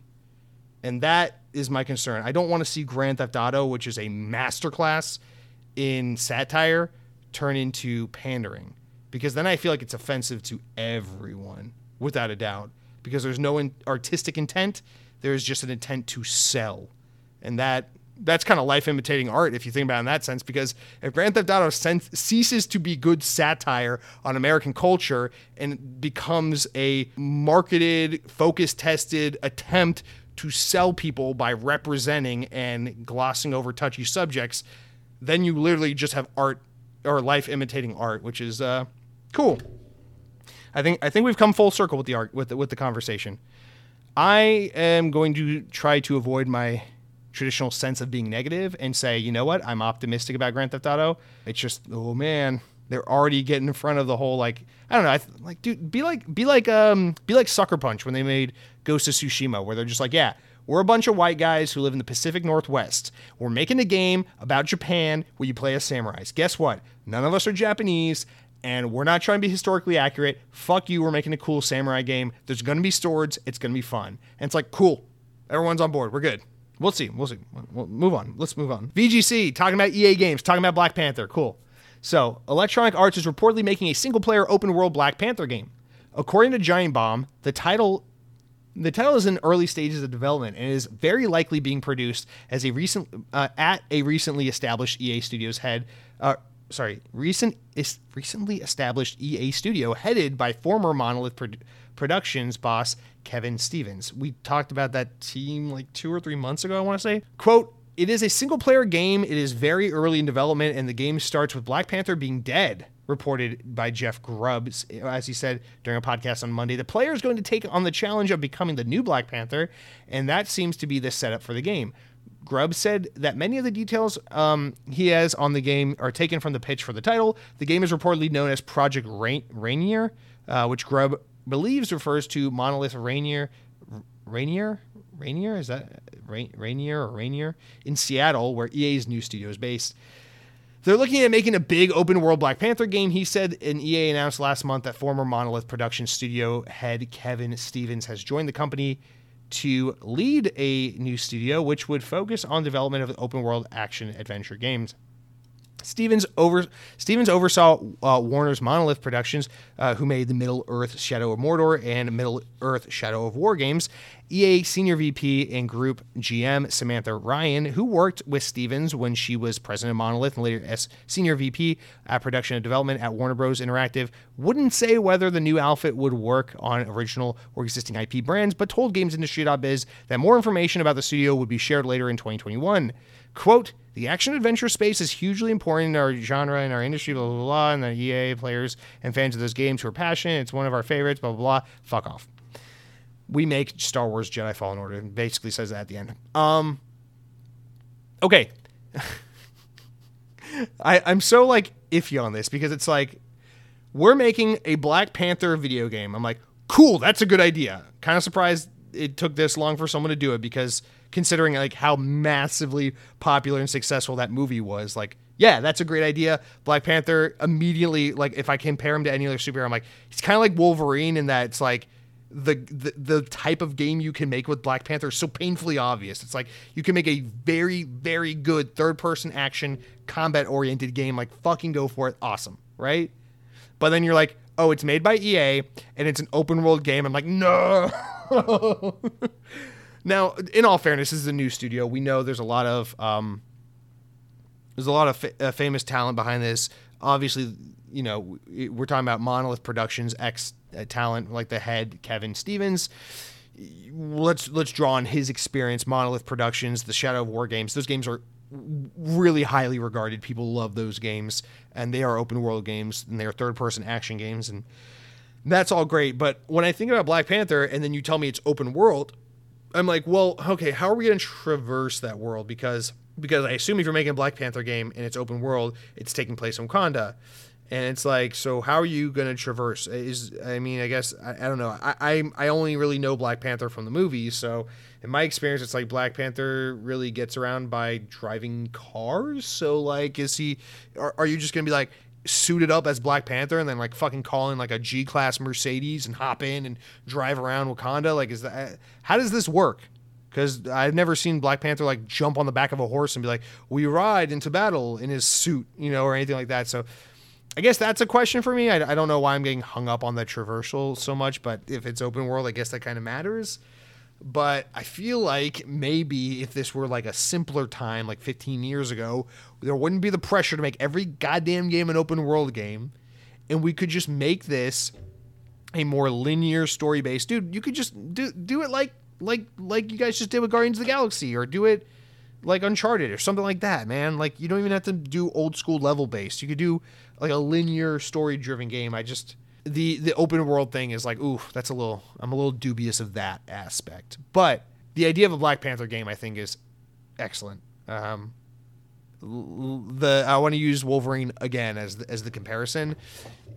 He reminds me of Black Panther's like move set and abilities and combat style reminds me of Wolverine, and Wolverine is one of those characters where it's like, yes, he's so perfect for a video game. Let's get that. And Raven actually made one of the very few good licensed movie tie-in games when they made that Wolverine game in 2009 to coincide with uh, X-Men Origins Wolverine. And then we never really got another Wolverine game until now. We know that Insomniac, who made Ratchet and Clank, Resistance, and more recently Spider-Man, are working on a Wolverine game. So we're all, of course, extremely excited for that. Um, I'm like, dude, I, I kind of wish like Insomniac were making like Black Panther as well because I I want I want that style. I want like a Wolverine style Black Panther game. I don't I don't know. I'm open world insinuates you need to have like an arsenal of weapons or abilities. You need to have really cool and interesting traversal and these are just like aspects I don't associate with Black Panther. With Black Panther I associate like combat, like close quarters combat. And so I'm like wouldn't it serve Black Panther better if you did like a more linear story driven experience. Also, it says that the game starts with the um, passing of the Black Panther to a new a new person where um, where Black Panther has, has died. So uh, again, as someone who has no real understanding and context for Black Panther outside the movies, I don't know like who historically has taken on the Black Panther role outside of the the Black Panther we know from the movies, and also I, I guess this is kind of the exact same topic that, unfortunately, you know, tragically, this is what the Black Panther movie series is having to uh, handle right now is the, you know the untimely and tragic death of Chadwick Boseman, of course, forced Marvel to be like, oh fuck, how are we going to do this next Black Panther movie? So it's interesting. Now we, we're going to have a new movie and a new game that are both tackling with the same thing of like, hmm, who's going to be Black Panther? So I'm sure somewhere in the comics they there have been multiple Black Panthers, and there are canonically many characters you can pull from and draw from, but I, I'm just ignorant as to who those characters would be. I don't know, man. That it's just I. If you told me, hey, we're doing a linear story-driven Black Panther third-person action game, a la like X Men Origins Wolverine or like the Guardians of the Galaxy game that came out last year, I'd be like, hell yeah! Like I yes, I want to play that game. I want to play that game. But you tell me it's open world, I'm just like, eh, I don't know. and I guess there's a little bit of this is kind of unfair, right? Because Square Enix have, have been the one working on the Marvel games recently with Avengers and and and um and Guardians of the Galaxy. And Avengers, I feel like left even for people who didn't play it or people like myself who played so little of it that I can't really speak to it. I feel like that game left such a bad taste in everyone's mouth about Marvel games that now there's this like, ooh, you're making a Marvel game. Ugh, is it gonna be like Avengers or is it gonna be good like Spider Man? I feel like that's kind of like the the climate surrounding Marvel games, which is kind of ridiculous to say because every Marvel character is so vastly different. That's like why just because the game about all the Avengers wasn't great doesn't mean you know a more focused game on one specific character. I get it, but that as maybe unjustifiable as it may seem, it's it that that that climate and that kind of attitude towards Marvel games is now out there. Um, and it's probably just going to take a couple good games overriding it to change the public's mind, but I don't know, man. No one likes EA. I don't see how open world makes sense for Black Panther, but at the same time, it's like EA is just the publisher, man. This is a brand new, this is a brand new team with some great talent behind it. This could be, you know, the this could be like the key studio that really gives us the best Marvel game we've ever seen outside of Insomniac's attempt at Spider-Man. So I, I don't know, it could go any number of ways. I guess I'll just wrap with this. I, I have no experience playing the Shadow War games, but it's like when I think of EA and the ability to do a good game like this, I'm like make something more like Star Wars Jedi Fallen Order and less like in less like um, Shadow of War. But I but at the same time, this is a brand new team. This is a new studio. This is unproven kind of uh, an unproven talent in a way because obviously even though some of the some of the talent behind the team are familiar, you know, getting all these people together and having to make a new game is is, is something entirely different. So, new IP, new opportunity, new team. I feel like this is a lot of like, okay, you're being given a very popular IP. Let's see what you can do with it. It almost makes you wonder why why couldn't Monolith just make, you know, the Black Panther game? Why couldn't Kevin just just stay with Monolith and add to his team and make the Black Panther game? Because it seems like they're making a monolith game, but with the Black Panther IP instead of Lord of the Rings. Why did this necessitate a whole entirely new team? I guess maybe I'm just being too broad by being, oh, it's an open world game. That means it's like, that means it's like uh, Lord of the Rings. But I don't know, man. Nonetheless, I, I am excited to see more about this game. It's just knowing that it's like, okay, we're making a game. It's by new studio. It's it's Black Panther and it's open world. It's like, okay, that's not enough for me to like really parse through and be like, wow, so much to talk about. But um, just in the concept itself, I, would be down to play a Black Panther game. I just, uh, man, does it have to? Does, does it always have to be open world, man? Can I just spend a nice eight to twelve hours with a good narrative-driven linear story set in the Black Panther universe, please, for love of God? Next up, let's keep up with VGC because I'm, I'm I'm incapable of pulling from another website. Let's pick up the pace. We're going a little long this week. Xbox Division has reportedly generated record revenue during Microsoft's fiscal year ending on June 30th.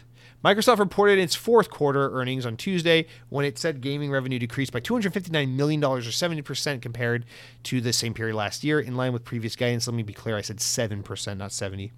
Uh, Xbox hardware revenue decreased 11%. Xbox content and services revenue fell 6%, driven by lower engagement hours and monetization, third party games, and first party content, partially offset by the growth of Game Pass subscriptions, Microsoft said. The decline you're seeing is in Xbox hardware is partly a reflection of the fact that we had that launch about two years ago. So, with the supply constraints that we've seen over the last couple of years, it has kind of extended out that period for consoles we're still seeing strong demand, but coming off the highs we saw the last couple of years, sorry, that we saw in the last couple of years with the launch said Kendra Goodenough uh, to The Verge. So that was actually reported by The Verge as that statement. Regardless, 3.45 billion in a quarter of sales uh, for Xbox rep, uh, represents the division's second best fourth quarter ever, according to an independent market analyst at Dom's Playing on Twitter, who said, assuming 3.45 billion in quarterly wi- uh, gaming sales, annual revenue for Xbox reached 16.2 uh, billion. He tweeted,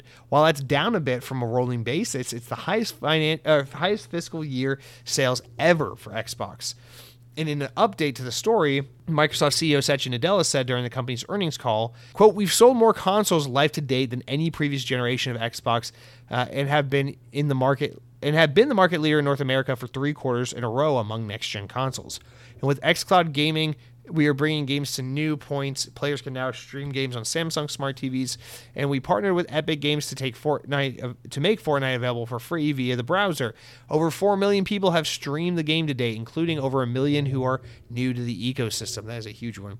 It was recently reported that worldwide PC shipments experienced the sharpest decline in nine years during the second quarter of 2022, according to research and cons- um, consulting firm uh, Gartner.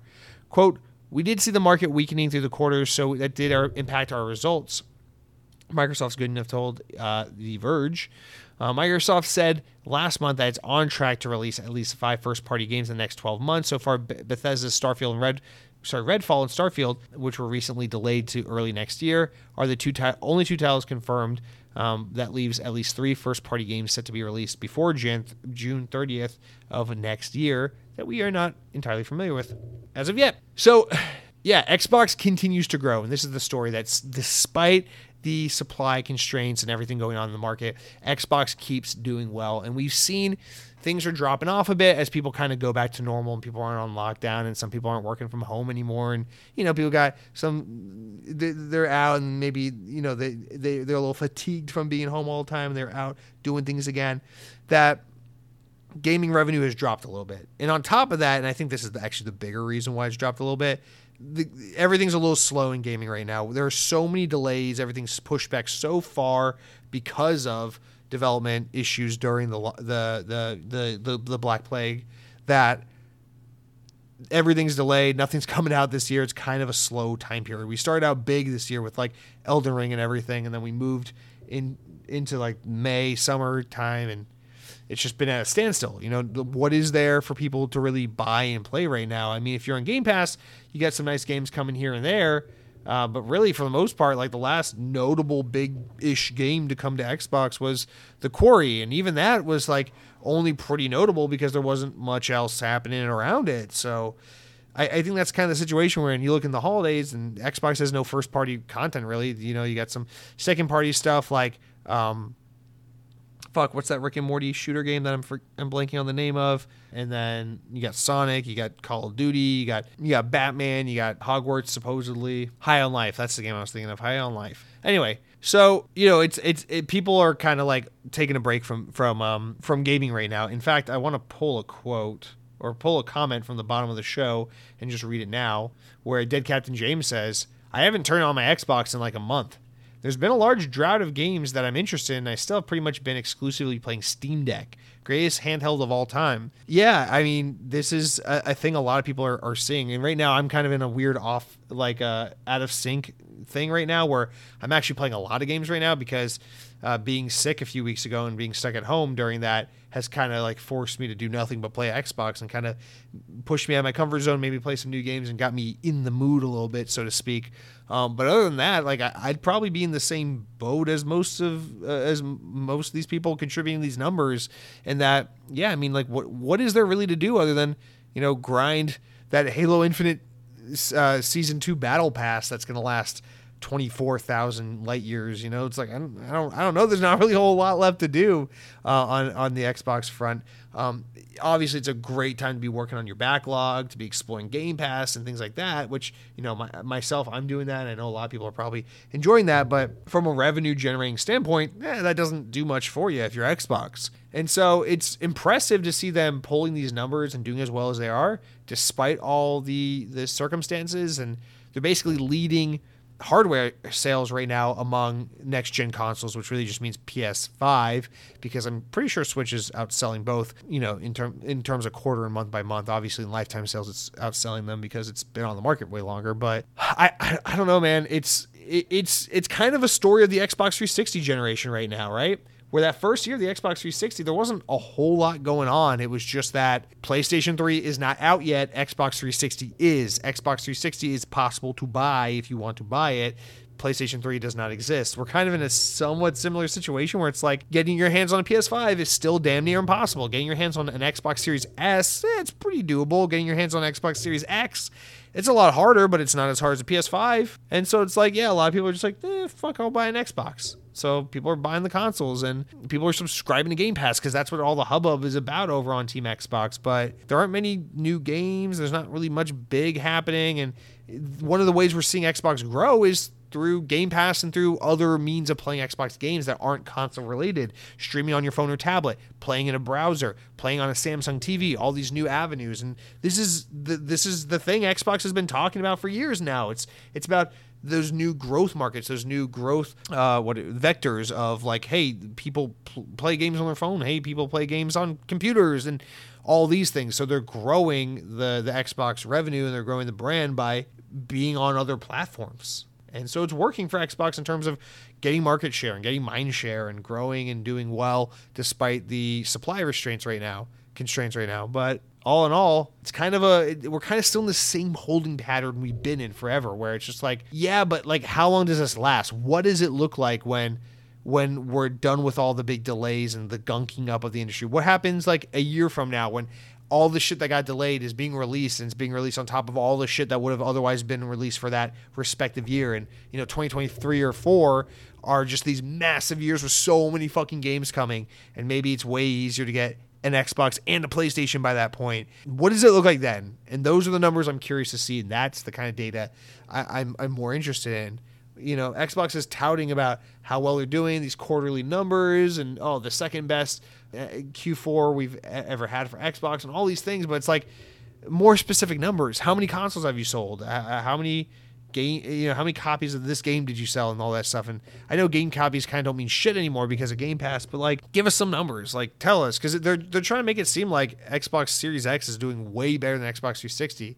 at, at this point in its time in its lifespan. It's like, is, is that true? Can you give us numbers that support that? Like, because that's kind of a crazy statement and assertion to be making. And again, Microsoft doesn't provide data, so we're left just kind of like f- twiddling our thumbs, like, oh, data, data, data. I wonder, oh, they must be doing good. But I don't know, man. It's like they're talking, you know, the analysts plus what Microsoft's saying. It's like everything is great and everything is not as good as it could be. Is kind of what it seems like, but. Xbox continues to do strong under the unprecedented times and constraints the industry is facing. But once PlayStation 5 is easy to find on store shelves and PlayStation is in the full swing of its generation, it has all these awesome first party games coming out left and right, then what does it look like on Team Xbox? How is Game Pass doing for you at that point? Of course, you know, PlayStation, we actually don't know what the fuck they're doing because they haven't had an event in so long and we don't really know what their slate of games looks like outside of Spider Man 2 and Wolverine, which probably aren't coming out for quite some time. So it, it, Xbox has plenty of opportunity to continue the momentum. I'm being like, all right, and here's Starfield, and here's Redfall, and here's this game, and here's an expansion for Halo Infinite, and here's another game, and here's all these games we've been announcing for years, but apparently don't exist, like Fable and shit like that. And you know, it's like when Xbox starts coming out with when we get Indiana Jones, when we get fucking, you know, fucking give me that um, contraband and all this shit. Like when we start getting all the games and the cadence is good, man, that's what I want to see. Is how does that make Xbox fair put up against PlayStation when when you can go into a Best Buy or a Target and you can see an Xbox Series S, an Xbox Series X, a PS5 digital, and a PS5 uh, physical all on store shelves. All four in stock, and you can go, hmm, which one do I want to buy? And when you're looking at the release of games, it's like, whoa, Game Pass has got all this shit. It keeps coming, boom, boom, boom, one after another. They even got Activision now. And you're looking over at PlayStation, like, PlayStation's got, oh, Uncharted Remaster 1 remastered three times, and Uncharted 2 remastered the fourth time, and The Last of Us 1 and 2 bundled together, but only half of it's remade. And, and you know, they probably got, I'm not just trying to shit on PlayStation. I'm just laughing because of the fucking constant remasters. But, um, you know, they got fucking God of War and Spider Man and Ghost of Tsushima 2 and fucking all all, this stuff that looks hot. It's it's attractive. It's looking good. But then you also got Game Pass to throw into the mix. It's like then how is game how is Xbox doing? That's though mm, that's when I'm I'm really looking forward to seeing how Xbox's performance is. All right, guys. So technically we have four more stories, but I'm lumping it into one giant story because it is all Ubisoft related, and so I'm calling this the Ubisoft Clusterfuck News Hour. This this first part, and this is broken into yeah, let me count. One, two, three, four, five. It's broken into five, four really, four point five stories. but it's all just one big clusterfuck of Ubisoft news. So let's start with the first one that broke like right after last week's episode went live. So this is the only bit that's kind of old at this point. But Ubisoft have announced that they are ceasing development, canceling development of Ghost Recon Frontline, Splinter Cell VR, and two unannounced games. During a financial call uh, listened in by um, by VGC, the company said that both games had been canceled due to challenging financial environment.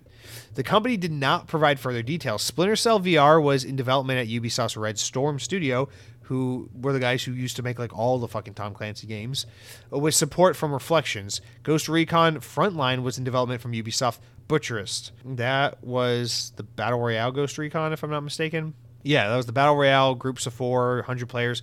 That was the one that got completely shit on last October when they announced it with that reveal trailer, all that backlash and everything. So that's that's part one. So let's just put a pin in these. Let's just read them one by one and just put a pin in them, and then we'll talk about it all together in tandem because I feel like that's kind of the only thing we can do with all this Ubisoft uh, bullshit. So the, the part two of four or five is that Ubisoft has delayed the release of Avatar: Frontiers of Pandora the game that's been in development for like six years. Previously set to be released in calendar 2022, it will now arrive during the company's fiscal year beginning in April of 2023. So this game cannot release until at least, at earliest, April 2023. My guess is it will probably be fall 2023. Quote, we are committed to delivering cutting edge immersive experiences that take full advantage of next gen technology and amaze. Uh, in this amazing global entertainment brand represents a major multi-year opportunity for Ubisoft they said on Tuesday, on Thursday when the announcement was made, last Thursday. We also decided to release in 2023 to 2024 a smaller unannounced premium game originally slated for 2022 to 2023. So they're also releasing another game that was that unannounced that was slated for this time zone, slotting that up a little bit to kind of swap with Avatar. While this additional development time is a reflection, or sorry, sw- sorry, slotting it additionally back, so everything's getting pushed back. They said while the additional development time is a reflection of the current ongoing constraints in production across the industry, we are hard at work on design, designing the most efficient working conditions to ensure both flexibility for our teams as well as strong productivity while delivering the best experience to players. Avatar Flights, Flights of uh, Pandora is a first person open world action adventure game for Xbox Series X and S, PC, and Stadia, and Luna, developed by Massive Entertainment, the guys that make The Division. The title was originally planned to release with James Cameron's The Way of Water Avatar movie, which is hitting theaters this December 16th, but is now being pushed back another year. All right, so put a pin in that. And keep in mind that they said they're also delaying an unannounced game. I love that they're delaying a game that is not announced. So keep keep that in mind. And that's going to go in uh, with this next story where you, Ubisoft reportedly delayed the next Assassin's Creed game to spring of 2023. While not officially announced, Bloomberg reportedly told was uh, reported in February that Ubisoft is planning on re- releasing a smaller scale, stealth-focused Assassin's Creed game this year or in 2023. Codenamed Rift and starring Assassin's Creed Valhalla character uh, ba- Basim or whatever his name is. The title was originally planned as an expansion for the most recent series entry before being spun into a standalone game. The smaller game is Rift, according to Bloomberg, which reportedly on reported on Friday that Ubisoft has pushed the release window of an unannounced game from February 2023 to mid to May slash June of next year. Rift is reportedly being set in the Middle East, including Baghdad, with development being led by Ubisoft Bordeaux Studio. The game is expected to be released before the officially announced Assassin's Creed Infinity, which is a collaboration between Ubisoft Quebec, who made Odyssey, and Ubisoft Montreal, who made Origins and Valhalla man, that, that hurt for a second. I was like, whoa, Odyssey, Origins, Valhalla. I didn't realize there were that many of those like big open world Assassin's Creed games out. God, there's so many Assassin's Creed games. Anyway, so that is the next part. So so far, just to recap, we got uh, Splinter Cell VR and that Battle Royale Ghost Recon game that no one wanted have been canceled. Plus, two unannounced games have been canceled. They're telling us that two games that they have not told us about have been canceled. All right, next up, Avatar is being delayed by like it seems like at least half a year or so to maybe a full year um, and also another game uh, is being pushed back as well, a game that they did not announce. So that's three games unannounced that have been delayed. Um, and now Assassin's Creed, which this second Assassin's Creed game, which is a smaller, a more spin-off stealth-based Assassin's Creed game, not full-fledged uh, Assassin's Creed Infinity like the new game we know they're working on, um, which has not been formally announced. It's just a rumor. Has also been delayed. That is probably one of the three unannounced games that's being delayed. Okay. Let's get into the end of it. So the next one is that Ubisoft's mythological open world adventure game Immortal Fenyx Rising is set to receive a Polynesian themed spin-off. It's been claimed. On the Games Mess Decides podcast, Giant Bomb journalist Jeff Grubb, who's just on all the podcasts all the time except this one apparently, read out the following claims from a source he expressed confidence in, saying, quote, Ubisoft Quebec's sequel to Immortal Fenyx Rising is not a proper sequel, it's a more of a spin-off. The production name of the game is called Oxygen. It's based on a Hawaiian Polynesian culture this time around. It still has a god narrator and they still try to be visually stylized, but less of a copy of Breath of the Wild. In an early pre-production, scene, some concept art. It's coming out maybe in 2025. Grubb said this source also knew about Ubisoft's plan to end development of Ghost Recon Frontline, which was announced shortly before the recording of the podcast, which we just talked about. All right, and then finally, this is the last little tidbit. Also speaking with Je- with Jeff Grubb because he's on all the podcasts, as we just said. On the Xbox Era podcast, Jeff Grubb said that Roller Champions, which is apparently already out, I thought this game was not out yet, is going to be canceled by Ubisoft. Ubisoft came out and said they're not commenting on it, but they or or no, no, they came out and said that's not true and that they have no plans to announce any cancellation of any game. But apparently, this game's already been out for a couple seasons, and I didn't even know that. It this is like their rollerblading Rocket League type game, and uh, yeah, apparently it's been out for a while now. And Jeff Grubb told Xbox Era podcast that uh, his sources say the game is probably going to be canceled soon. So, three unannounced games that have been canceled. They're canceling games they haven't announced to the public. One of those games we believe is a smaller independent or not independent, a smaller Assassin's Creed game that is supposed to be like kind of a little spin-off stealth game um, as an appetizer before the next major Assassin's Creed game. One of the big games being delayed by at least half a year is the new uh, uh, Avatar game, which has been in development for eons. Uh, Immortals Fenyx Rising, which barely did well or sold anything, is somehow getting a sequel spin off type game that won't be released for another two years. And it's a Polynesian themed setting this time around instead of like an ancient Greek, whatever it had before. Uh, let's see what else are we missing here. Splinter Cell VR is canceled. Ghost Recon Battle Royale is canceled. Ubisoft, what the fuck is going on? Now we know in September Ubisoft is supposed to have their big event, their big um, showcase announcement, E3 style event, right? That is where we're expecting to see this new unannounced um, Assassin's Creed game. That's where we were expecting to get a firm release date for Avatar. That's where we're expected to see this new. Isn't there a new fucking uh, Division game in development? Uh, we're supposed to see maybe some update on the Splinter Cell game, maybe the VR Splinter Cell game. Eh, everything is canceled and delayed. Fuck you. So I still think it's highly likely, highly likely that Assassin's Creed shows up and we get a reveal for it, and that we will see Avatar and all these things. But Ubisoft is in a rough spot, and they're talking about canceling some of these games because of financial reasons, which is like, whoa. Um, the VR one in particular, it's just like that. That's a smaller like side project thing. It's fan service. Like I feel like that one's kind of a shoe in to do all right. Plus, there's not a whole lot of good VR games coming out at any any given time. So if you put out a good one, generally it's bound to make money. Uh, Ghost Recon Battle Royale, I think that was a good move to cancel that. No one wanted that game. But the thing is, we know Ubisoft's plan, which they're trying to backtrack on, it seems like right now, as we've been talking about for the past couple months, you know, their their plan was to do all these freaking games as a service, battle royale, tons of multiplayer games. We got X Defiant, which we were talking about a couple weeks ago. I played, and they're trying to throw all these games out there. They're like, ah, we need our Fortnite, we need our games as a service. Come on, what's gonna work? What's gonna stick? And it seems like it's biting them in the ass because they're developing all these games. They're not working out. People don't like them. People don't want them. People aren't playing them, and then it's like sunken development costs. And then on top of that, their games rollouts kind of being slower than usual. We're not getting as many games as fast a clip as we used to get. And so it's a little bit of like a what's going on here kind of situation for Ubisoft. You look at it, it's like in the past, like in this year alone, in 2022 alone, guys, we've gotten.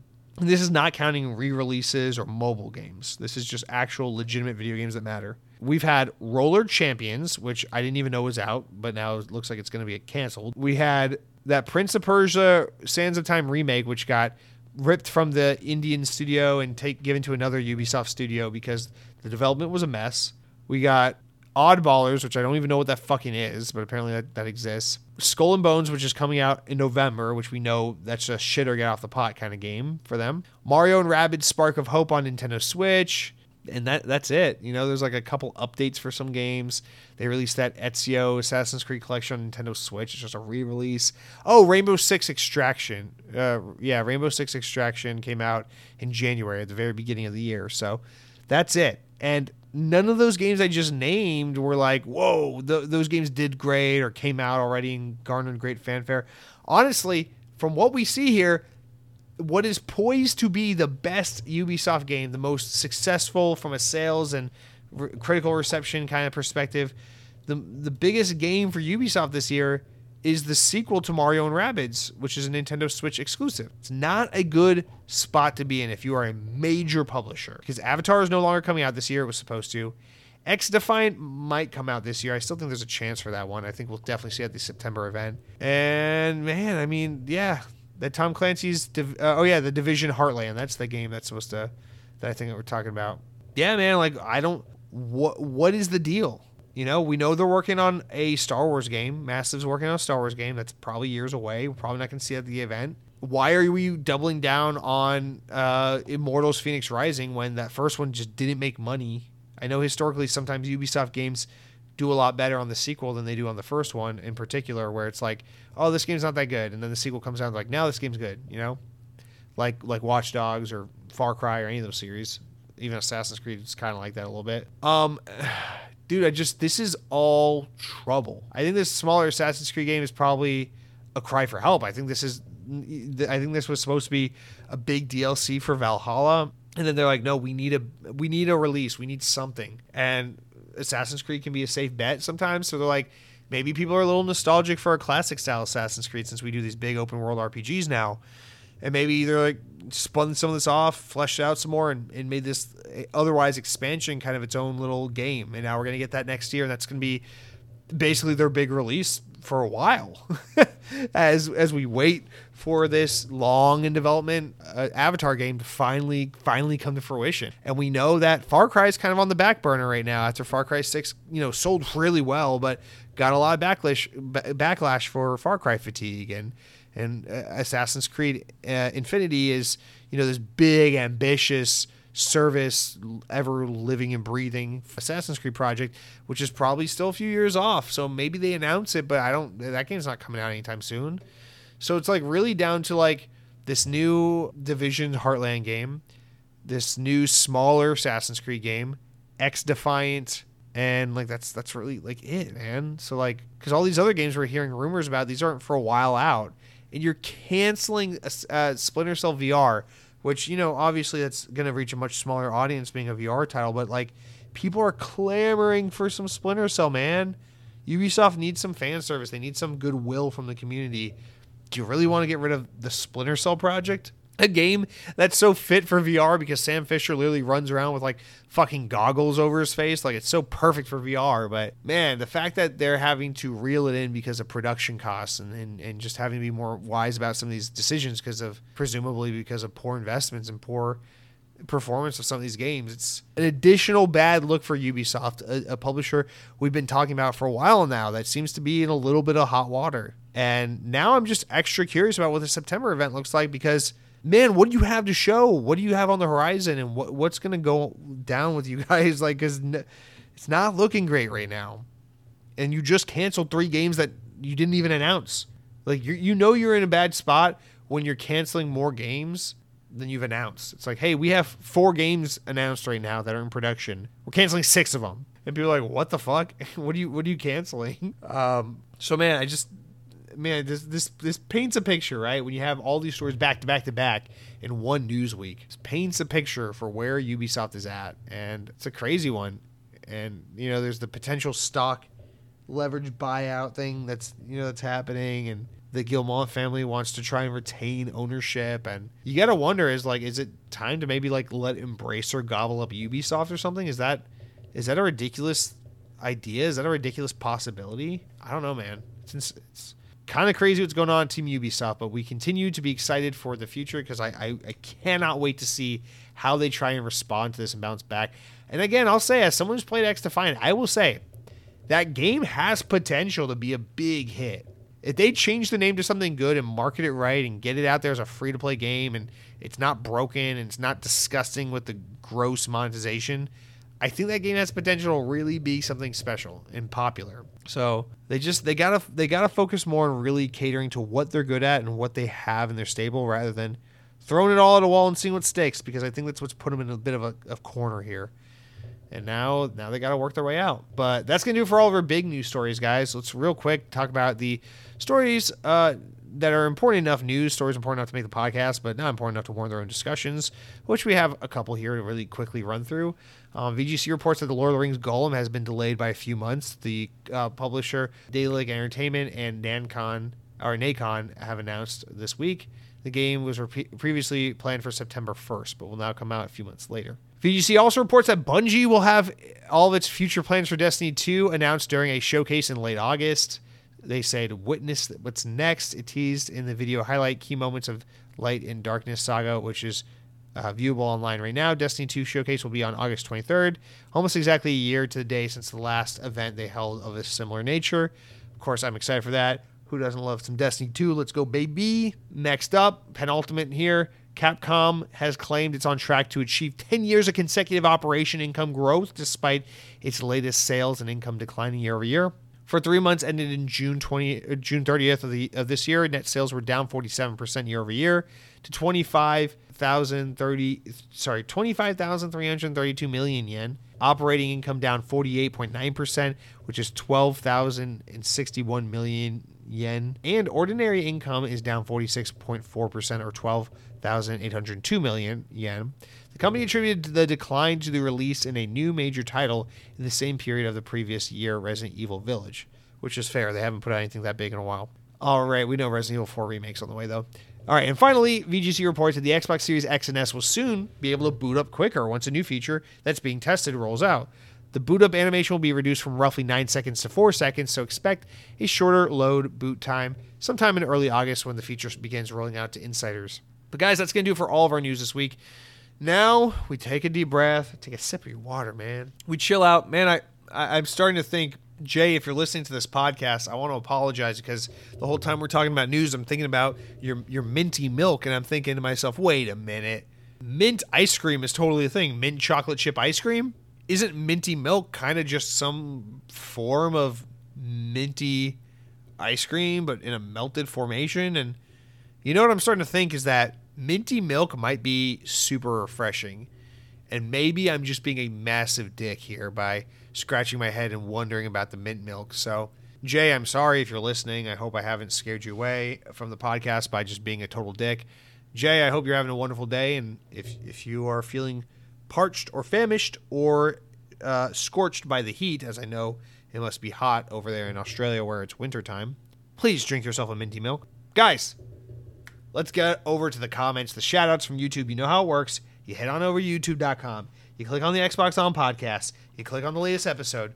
We go through the latest episode and we do the comments and you leave something nice. You say, Jesse, I really appreciate the fact that you you can be a, a bread and butter fan considering the fact that considering the fact that there's a there's a bread shortage going on in the world due to the semiconductor chip manufacturing that goes into bread, uh, the fact that you still find time to, to, to, to, purchase and consume bread in these great trying times is, is admirable. Or you can leave a mean comment. You can say, Jesse is fat.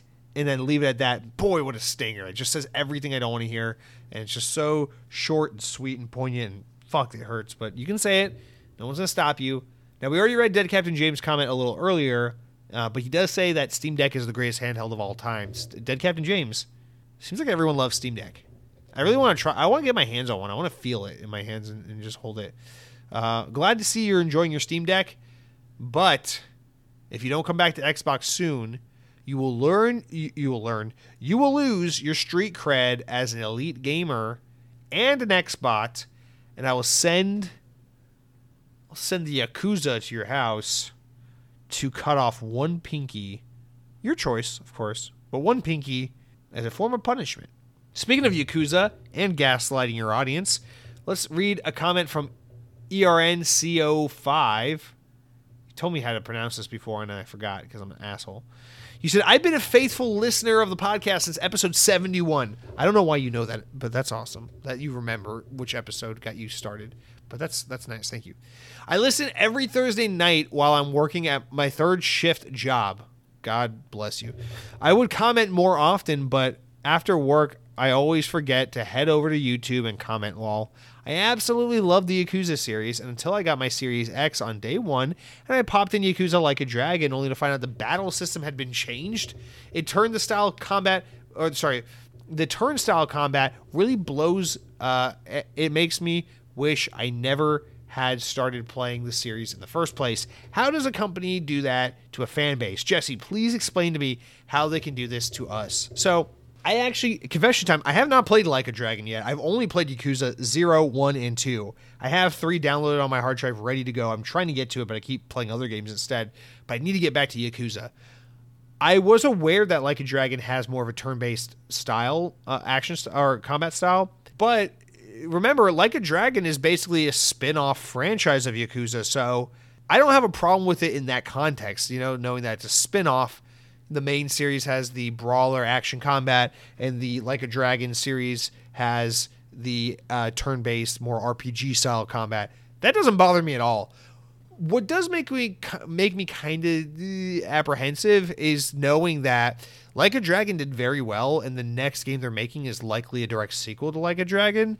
So I'm like, hmm, are we gonna go back to the main series? I don't know. I haven't played all the way through six yet, so I don't know what happens to the to to our Kiryu and our and our main protagonists of the of the main series, and if it makes sense to even go back to the main series, or if if we're just permanently in this RPG style. Actually, they made there was that story in the news where they said that going forward, the turn-based combat is the combat style for Yakuza. So I take that all back. I'm literally just remembering this now. That is that is Yakuza's combat going forward is the turn-based stuff. So I am sorry to hear that this is a disappointment to you. And I tried to remain optimistic about this because I definitely want to play like a dragon at some point. But uh, I don't know. Like I, I like turn based, but at the same time, I, I like my favorite thing about. Let me put it like this: my favorite thing about Yakuza was never the combat. I enjoy the combat; it's fun. Don't get me wrong, and it's basically the main mechanic of the game because the main thing you do in the game is fight people. But the thing that really grabs grabs me to Yakuza is the story. It's the writing, it's the characters, it is the absurd zaniness of that world and the stupid shit that can happen. And and honestly, the gameplay Yakuza is one of those games where the gameplay comes second to me. So if you tell me you're changing the combat style from like a brawler to a turn-based RPG, I'm okay with that as long as the game from a moment to moment standpoint largely stays focused on the same style of storytelling and writing. So I guess that's why I've never really been taken aback by it. But I haven't played Like a Dragon yet, so I can't really uh, commiserate. Uh, is that how you say commiserate with you? Uh, I, am sorry. I'm sorry that, that you were distraught. I'm sorry that you were disappointed. I'm sure there's some Facebook help group for people, uh, Yakuza fans, who are gripping with the realization that the brawler combat is no more. And also, can I just say, while I'm recording the podcast, I'm holding this portable charger battery pack I purchased from Amazon on Prime Day a few weeks back. And guys, this thing weighs like five fucking pounds, it feels like. It is the largest, heaviest fucking brick in the world. I bought it so that, you know, if I do like a long day at like a theme park or if, God forbid, I ever travel and go anywhere again in my life, you know, I can bring this with me and charge my phone throughout the day and not have that anxiety, that battery anxiety. But fuck, dude, this thing, like, I could bludgeon someone with this goddamn thing. It is roughly the size and weight of an actual brick. But um, I guess that's not really relevant to Yakuza, right?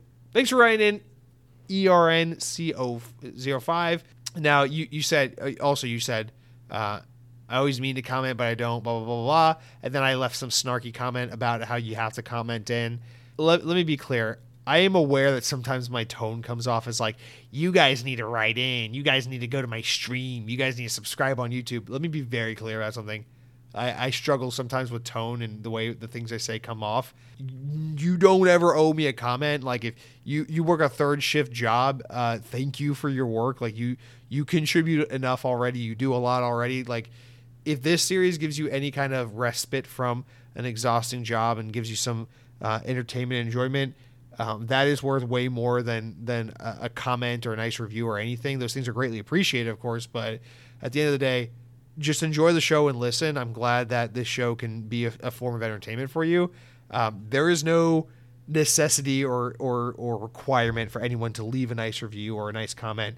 Um, I just say that because you know, as a, as the host, you know, I'm supposed to say, please give me a comment, please give me a, a review. But um, I know sometimes it might come across a little more like entitled or demanding, which I don't intend for it to. Um, but also, leave more comments, leave five star reviews, iTunes. You know how to fucking do it. Don't make me hold your hand through it. I'm not your goddamn father. Okay. Now let's talk about having the talk. Speaking of parenting. Mr. Way the Lao writes in and says, Hello, hello, guys. I hope everyone's doing well and staying hydrated during the heat. And that's right. We're having like a fucking global fucking heat wave and wow. Anyways, Jesse, I think it's time you have the talk with everyone about where babies come from. Does anyone here have Skull and Bones uh, down for will be a good game? I doubt it will even if it does have pirates saying "R matey." I think it's time you change the format of the show to that of a gardening show. The way that way people can tell you you're growing your tomatoes wrong. Anyways, take care and best wishes to you and the fam. Way the Lao. As always, God bless you. Thank you for writing in. Take care. You stay you stay safe and hydrated uh, during the heat as well, please. And dude, if you want me to tell you about where babies come from, it's quite it's quite simple, really. So when a mother and a father love each other very much. But it's 2022, so let's you know when two people love each other very much. Let's not let's not let's not say be so old school about. It. When two people love each other very much, they pick their favorite tech corporation. For some it's Google, for some it's Apple, for some it's Microsoft. For me it's Microsoft. For some it's Amazon. And they say, "Hi, I am a consumer. I'm looking to buy." And then their eyes light up and they say, "I'm looking to buy a child." In the couple, regardless of the makeup, whether it's a mother and a father, or two fathers, or two two mothers, or whatever it is, they get together and they pick out the ideal child. Then the kid gets shipped to them. I don't think the important thing is really where the baby comes from. I think it's what you do once you get the baby, because this is the natural progression path for a baby. Once you get the kid, the kid is naturally going to gravitate towards technology. It is exciting, it is captivating, it is visually stimulating. It starts out these days, especially with tablets and phones and things like that. And ooh, what is this? Pretty lights. But as the kid gets older, the parent has the opportunity to invite them uh, to to invite them into the world of gaming. Generally, parents start small with something like Nintendo because it has a lot of family-friendly games, kid-friendly games easy to pick up and play games, colorful, inviting, in, visually intoxicating games. And so you start your kid off with Nintendo, you're doing good, right? Amazon ships you the kid, you prime deliver it overnight, you're having a good time. You and your you and your spouse raise the fucking kid and you put it in the Nintendo camp. So there's this is this is the most important thing in parenting is at this point you have one of three one of four directions really your kid can go. Then go direction A, which is where they they grow up a little bit and they go, Nintendo was good and fun, but now I'm going to go play Xbox where all the good shit is. That's a well-adjusted grown adult. Then go path B, which is PlayStation, which is you know, Nintendo was good shit. Now I'm going to go play all the adult fun games on PlayStation. That is a mostly well adjusted person who really enjoys remakes of the same game over and over again. Then you can go down path three. This is this is a guy you got to watch out for. A guy who goes, "Wow, gee whiz, games sure were fun on Nintendo. I liked Mario and Kirby. He's cute, gee whiz." Now I want to go buy a bunch of fucking robot parts and put them together like goddamn uh, Frankenstein and, and, and create my own monstrous creation and I'll call it a politically correct. And I'll plug a mouse and keyboard into it and I'll put RGB all over it. And the girls will definitely want to come hang out with me and S on my D while I play on Steam. And maybe if I want to take my awesome library on the go, I'll Steam Deck the whole thing. Back in my parents' generation, they used to use skateboards, they called them decks. Younger generation, when they're referring to a deck, of course, they're referring to a large, hunky 24 pound Steam Deck. And the kid might want to be a PC gamer. Now, this is the kind of kid you got to watch out for. This kid is not mentally all right. They're not well adjusted. You might want to get them into therapy. And therapy, for those who are wondering, is also handled by the tech corporations. You pick your favorite tech corporation, you buy their subscription service to their therapy. I think Apple does a really great um, therapy subscription service, which you can get your kid into, et cetera, et cetera. That's that's how parenting roughly goes.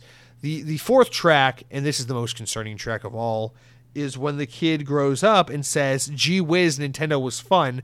Why would I ever try PC, Xbox, or PlayStation? I'm gonna stick with PC with with Nintendo. And that kid is a man child and must be destroyed. And what I mean is I'm talking late term abortion. I'm talking about oh, oh the kid is 13 years old what how many trimesters is that? I don't give a shit. You abort that kid right then and there. That's all you can do when the kid has surpassed the appropriate age to be a Nintendo gamer and is still favoring the latest fucking Kirby Yoshi bullshit game over goddamn Halo Infinite. It's a very big problem. It happens to millions of kids in this country, and we need to address it. And there is technically a sixth option. Those kids play mobile games, but we don't really address them because we kind of, you know, eh, you know, it's like we we, we we gotta we gotta acknowledge they exist. Otherwise, we get in trouble with our corporations and on the internet. But we don't really want to treat them like real humans because come on, they're mobile gamers. All right.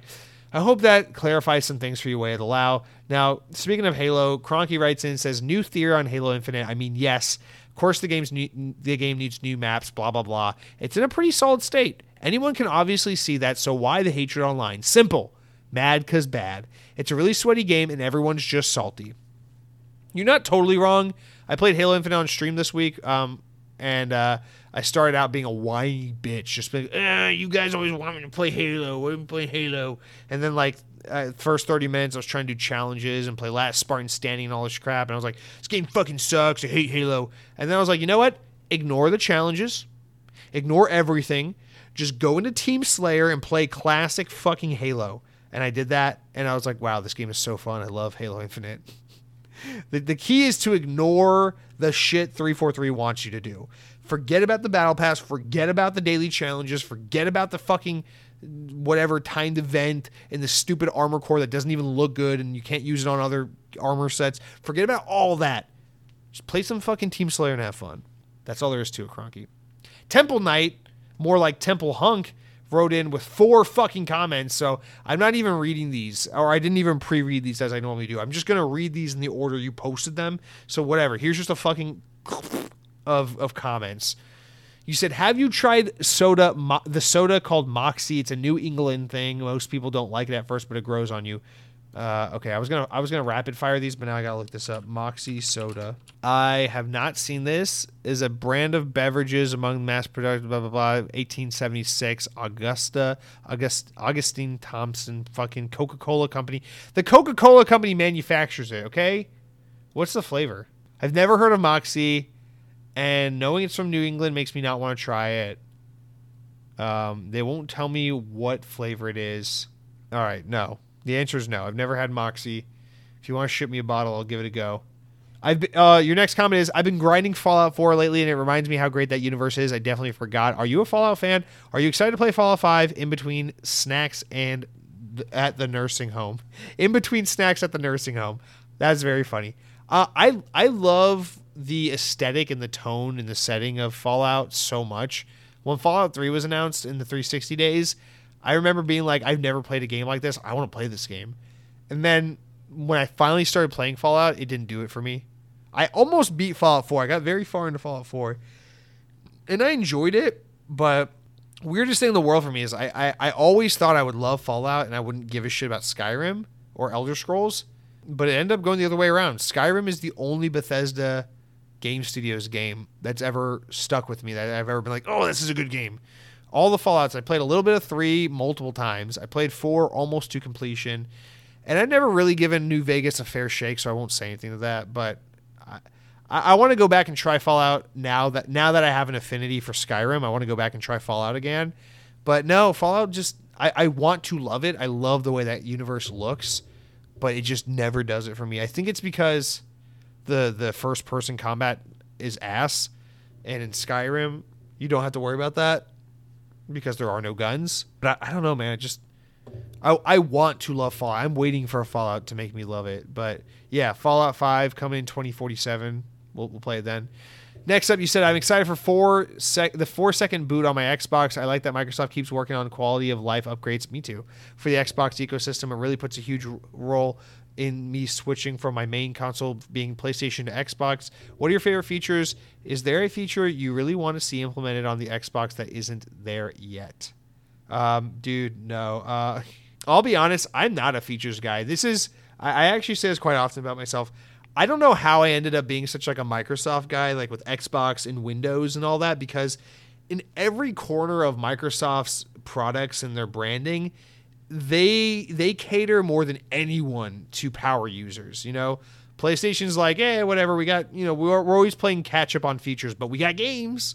And you know, like iPhone's like, oh yeah, we can't do nearly as much as like as like what Windows Phone can do or whatever. But you, it, it's pretty and everyone likes it. And you know Mac OS and all this shit is just like yeah, it doesn't. It's not nearly as capable as Windows, but it's it's fluid and fast and sexy looking. And yet I'm still always drawn to Microsoft's bullshit, despite the fact that I don't really care about having the most powerful console in the world, and I don't really care about using an operating system that's like really awesome for developers and, and shit like that because it's like all I do is like browse the internet and play fucking Sonic Unleashed. Like I don't, I don't, I don't know. So I actually always find it weird because I'm, I'm, I'm always curious to try new features and stuff like that. But when it, like I, as a huge fan of consumer tech, like I'm very, ex- I'm always uh, like on the on the pulse of like smartphones. I'm really into phones in particular. But you know, I'm always keeping up with like computers and video game hardware and all that stuff as someone who's always into that stuff, I, have noticed I don't care about that that shit all that much. I, am usually more of an aesthetics person. So, like on phones, I'm always excited because I'm like, hmm, how can I get this Android phone to look like a Windows phone from 2012? You know, like that's that's my thing. Rather than being like, oh, what awesome new features can I experience and learn that will make using this phone so much, you know, so much easier, better. So, I have that issue with Xbox where I have zero idea of like what features I want for Xbox. I just know sometimes cool features come out that I would have never requested or thought of, and I'm like, cool, that's nice. I like that. you know, like back in the old days, my only requirements for Xbox is like, can I play my music in the background, which Xbox 360 did wonderfully, and now Xbox One and Series X do with Spotify, of course. Uh, yes, and achievements. I love achievements. I, I always want uh, features to improve the achievement system. I hope by all means that Xbox never tries to compete with uh, PlayStation's trophy system by trying to like give you a level or like RPGing the meta game of it a little bit because I, I love the simplicity of achievements. Don't get me wrong. I think what PlayStation does with trophies is extremely cool. I love how like granular and like how how much there is to track. It's like, well, how many bronze trophies do you have? Because if you have a if you have a high level, but you're mostly relying on like bronze and silver trophies, it's not as impressive as like being a guy with a bunch of gold and platinum trophies and all these things. Like I, I love that about the PlayStation ecosystem. It's very like modern gaming in a way. But I love that the achievement system on Xbox is like it's straightforward. It's just like you get achievements, you get gamer score. Your gamer score adds to your total gamer score number. It's like an arcade machine. It's like here's your high score. You know, it's like this is my my gaming career put into a number, an arbitrary number. That just means I played enough games to accumulate this score, and I love that. So any features that bring achievements to the forefront and just enhance the achievement hunting experience like when they introduce the feature to like leave uh, like track achievements and you can like keep an achievement on your screen while you're playing a game so you can track your progress. Like that stuff is the stuff that's like whoa this is like this is game changing. I love this. But like otherwise to me it's just like oh that's oh that's nice. My console's a little faster or my console's a little smoother or like now strangely xbox 360 games run at 60 fps because why not? Like that stuff i, I love and appreciate it but for the most part I'm ha- I'm happy with the with the Xbox the way it is. Um, I, I guess I, I do wish they would do kind of like what PlayStation three and four used to do in like sell live background themes because you know Series X and S have those live backgrounds you can do. They got a couple cool ones, but I really wish like they would do like what PlayStation used to do. I guess PS5 apparently doesn't do this anymore, but where like a developer can sell you a live background. Like if I could buy the Sonic Frontiers live background theme or that or or you know would be even cooler actually better than buying it? That's a cool thing you can do to achievements to kind of incentivize people to play more. Because you know how when you unlock an achievement you can um, use the achievement picture as your back you can set it as your background picture on your xbox dashboard. And if you didn't know that well that's a feature you can do that. I think it'd be so cool if there was the ability or or if like what happened every time you 100% a game is like you get a reward. Kind of like back in the 360 days when they used to give you like avatar rewards for games um, but like every game has a live theme and if you 100% the game you unlock the live theme. So like you get sonic frontiers you get all 50 achievements all 1000 gamer score boom you unlock the live theme for sonic frontiers. It goes to your dash or it goes to your settings and you can set it as your background for your dashboard. That would be so cool. Uh, I, I would love something like that just some kind of like little incentive like something you unlock personally. It doesn't have to be something necessarily that you can show off to others on your profile, but something you can do to customize your, your console. I feel like that'd be cool. Those are the kinds of things Xbox 360 did well. It had a lot of like additional shit you can unlock and earn. Bring back one verse 100. Let me win some some Microsoft points. All right, uh, yeah. I guess, I did have some stuff to say to that. Thanks. Good good comment, Temple Knight. And your last bit, you said, Jesse, what's your favorite item in a poo poo platter? How about least favorite? You know what? I've never had a poo poo platter. Um, I I actually only recently I actually only learned what a poo poo platter was like a, a, a few years ago uh, when I uh, when I when I worked in a Japanese restaurant. People would um, people would sometimes be like, "Oh, do you guys do poo poo platters?" I'm like, "I'm pretty sure it's Chinese food, dude." And then you know, because we'd be like fucking like sushi and yakitori and ramen and shit, and people like, "Yeah, I'll take a I'll take some crab rangoon or a, a poo poo platter." I'm like, "Ah, you maybe like read a book or something, man." Uh, anyway, I don't know. Looking at a picture of a poo poo platter, it looks like a lot of them tend to have uh, like char siu pork and like crab rangoon and um, some kind of fried chicken, maybe some egg rolls. I don't know, man. Just looking at some of the reoccurring images I'm seeing, I, I put rangoon at the at the bottom, and I put pork char siu or egg rolls at the top. But uh, good comments. Thank you for writing in, Temple Knight. You got like that 25 minutes of fame. And then rounding out our last comment of the week, guys, Mr. Head hunting Halo. I always like to put him at the end because his uh his comments are fucking doozies and they're zingers and we love him and we love him because if if we could if we could hold him in real life, we'd give him a kiss on the uh, on the top of his what I can only assume is a bald scalp. He says, "I'm going to give Xbox all the credit. It's amazing what they've been doing. Partner with Samsung Discord Game Pass."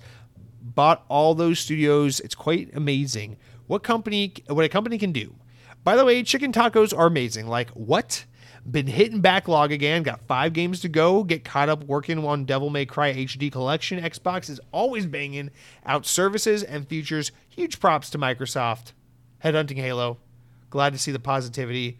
Also, let us know what some of those backlog games you're working on is. And also, yes, those chicken tacos at Taco Bell, they are amazing. Like what? Concur 100%. Thank you for writing in. And thank you for all of you for writing in, for listening, to supporting the show. If you've ever left a review in the past, or maybe today you want to be a lucky day, leave a little five star review. If you're an iTunes user, if you're an iPhone user, you go to iTunes, you leave five stars. I don't give a shit if you can justify the five stars or not. Just say great show, or just say tiny penis, good fun. Whatever you want to say. Five stars, that's all I'm asking. Spotify, iTunes, Subscribe on YouTube, Xbox on Podcast. On Monday nights, we do Twitch streams at Xbox on Podcast. No, no, no. On Twitch, I'm called Lightning Extreme. I gotta get that right.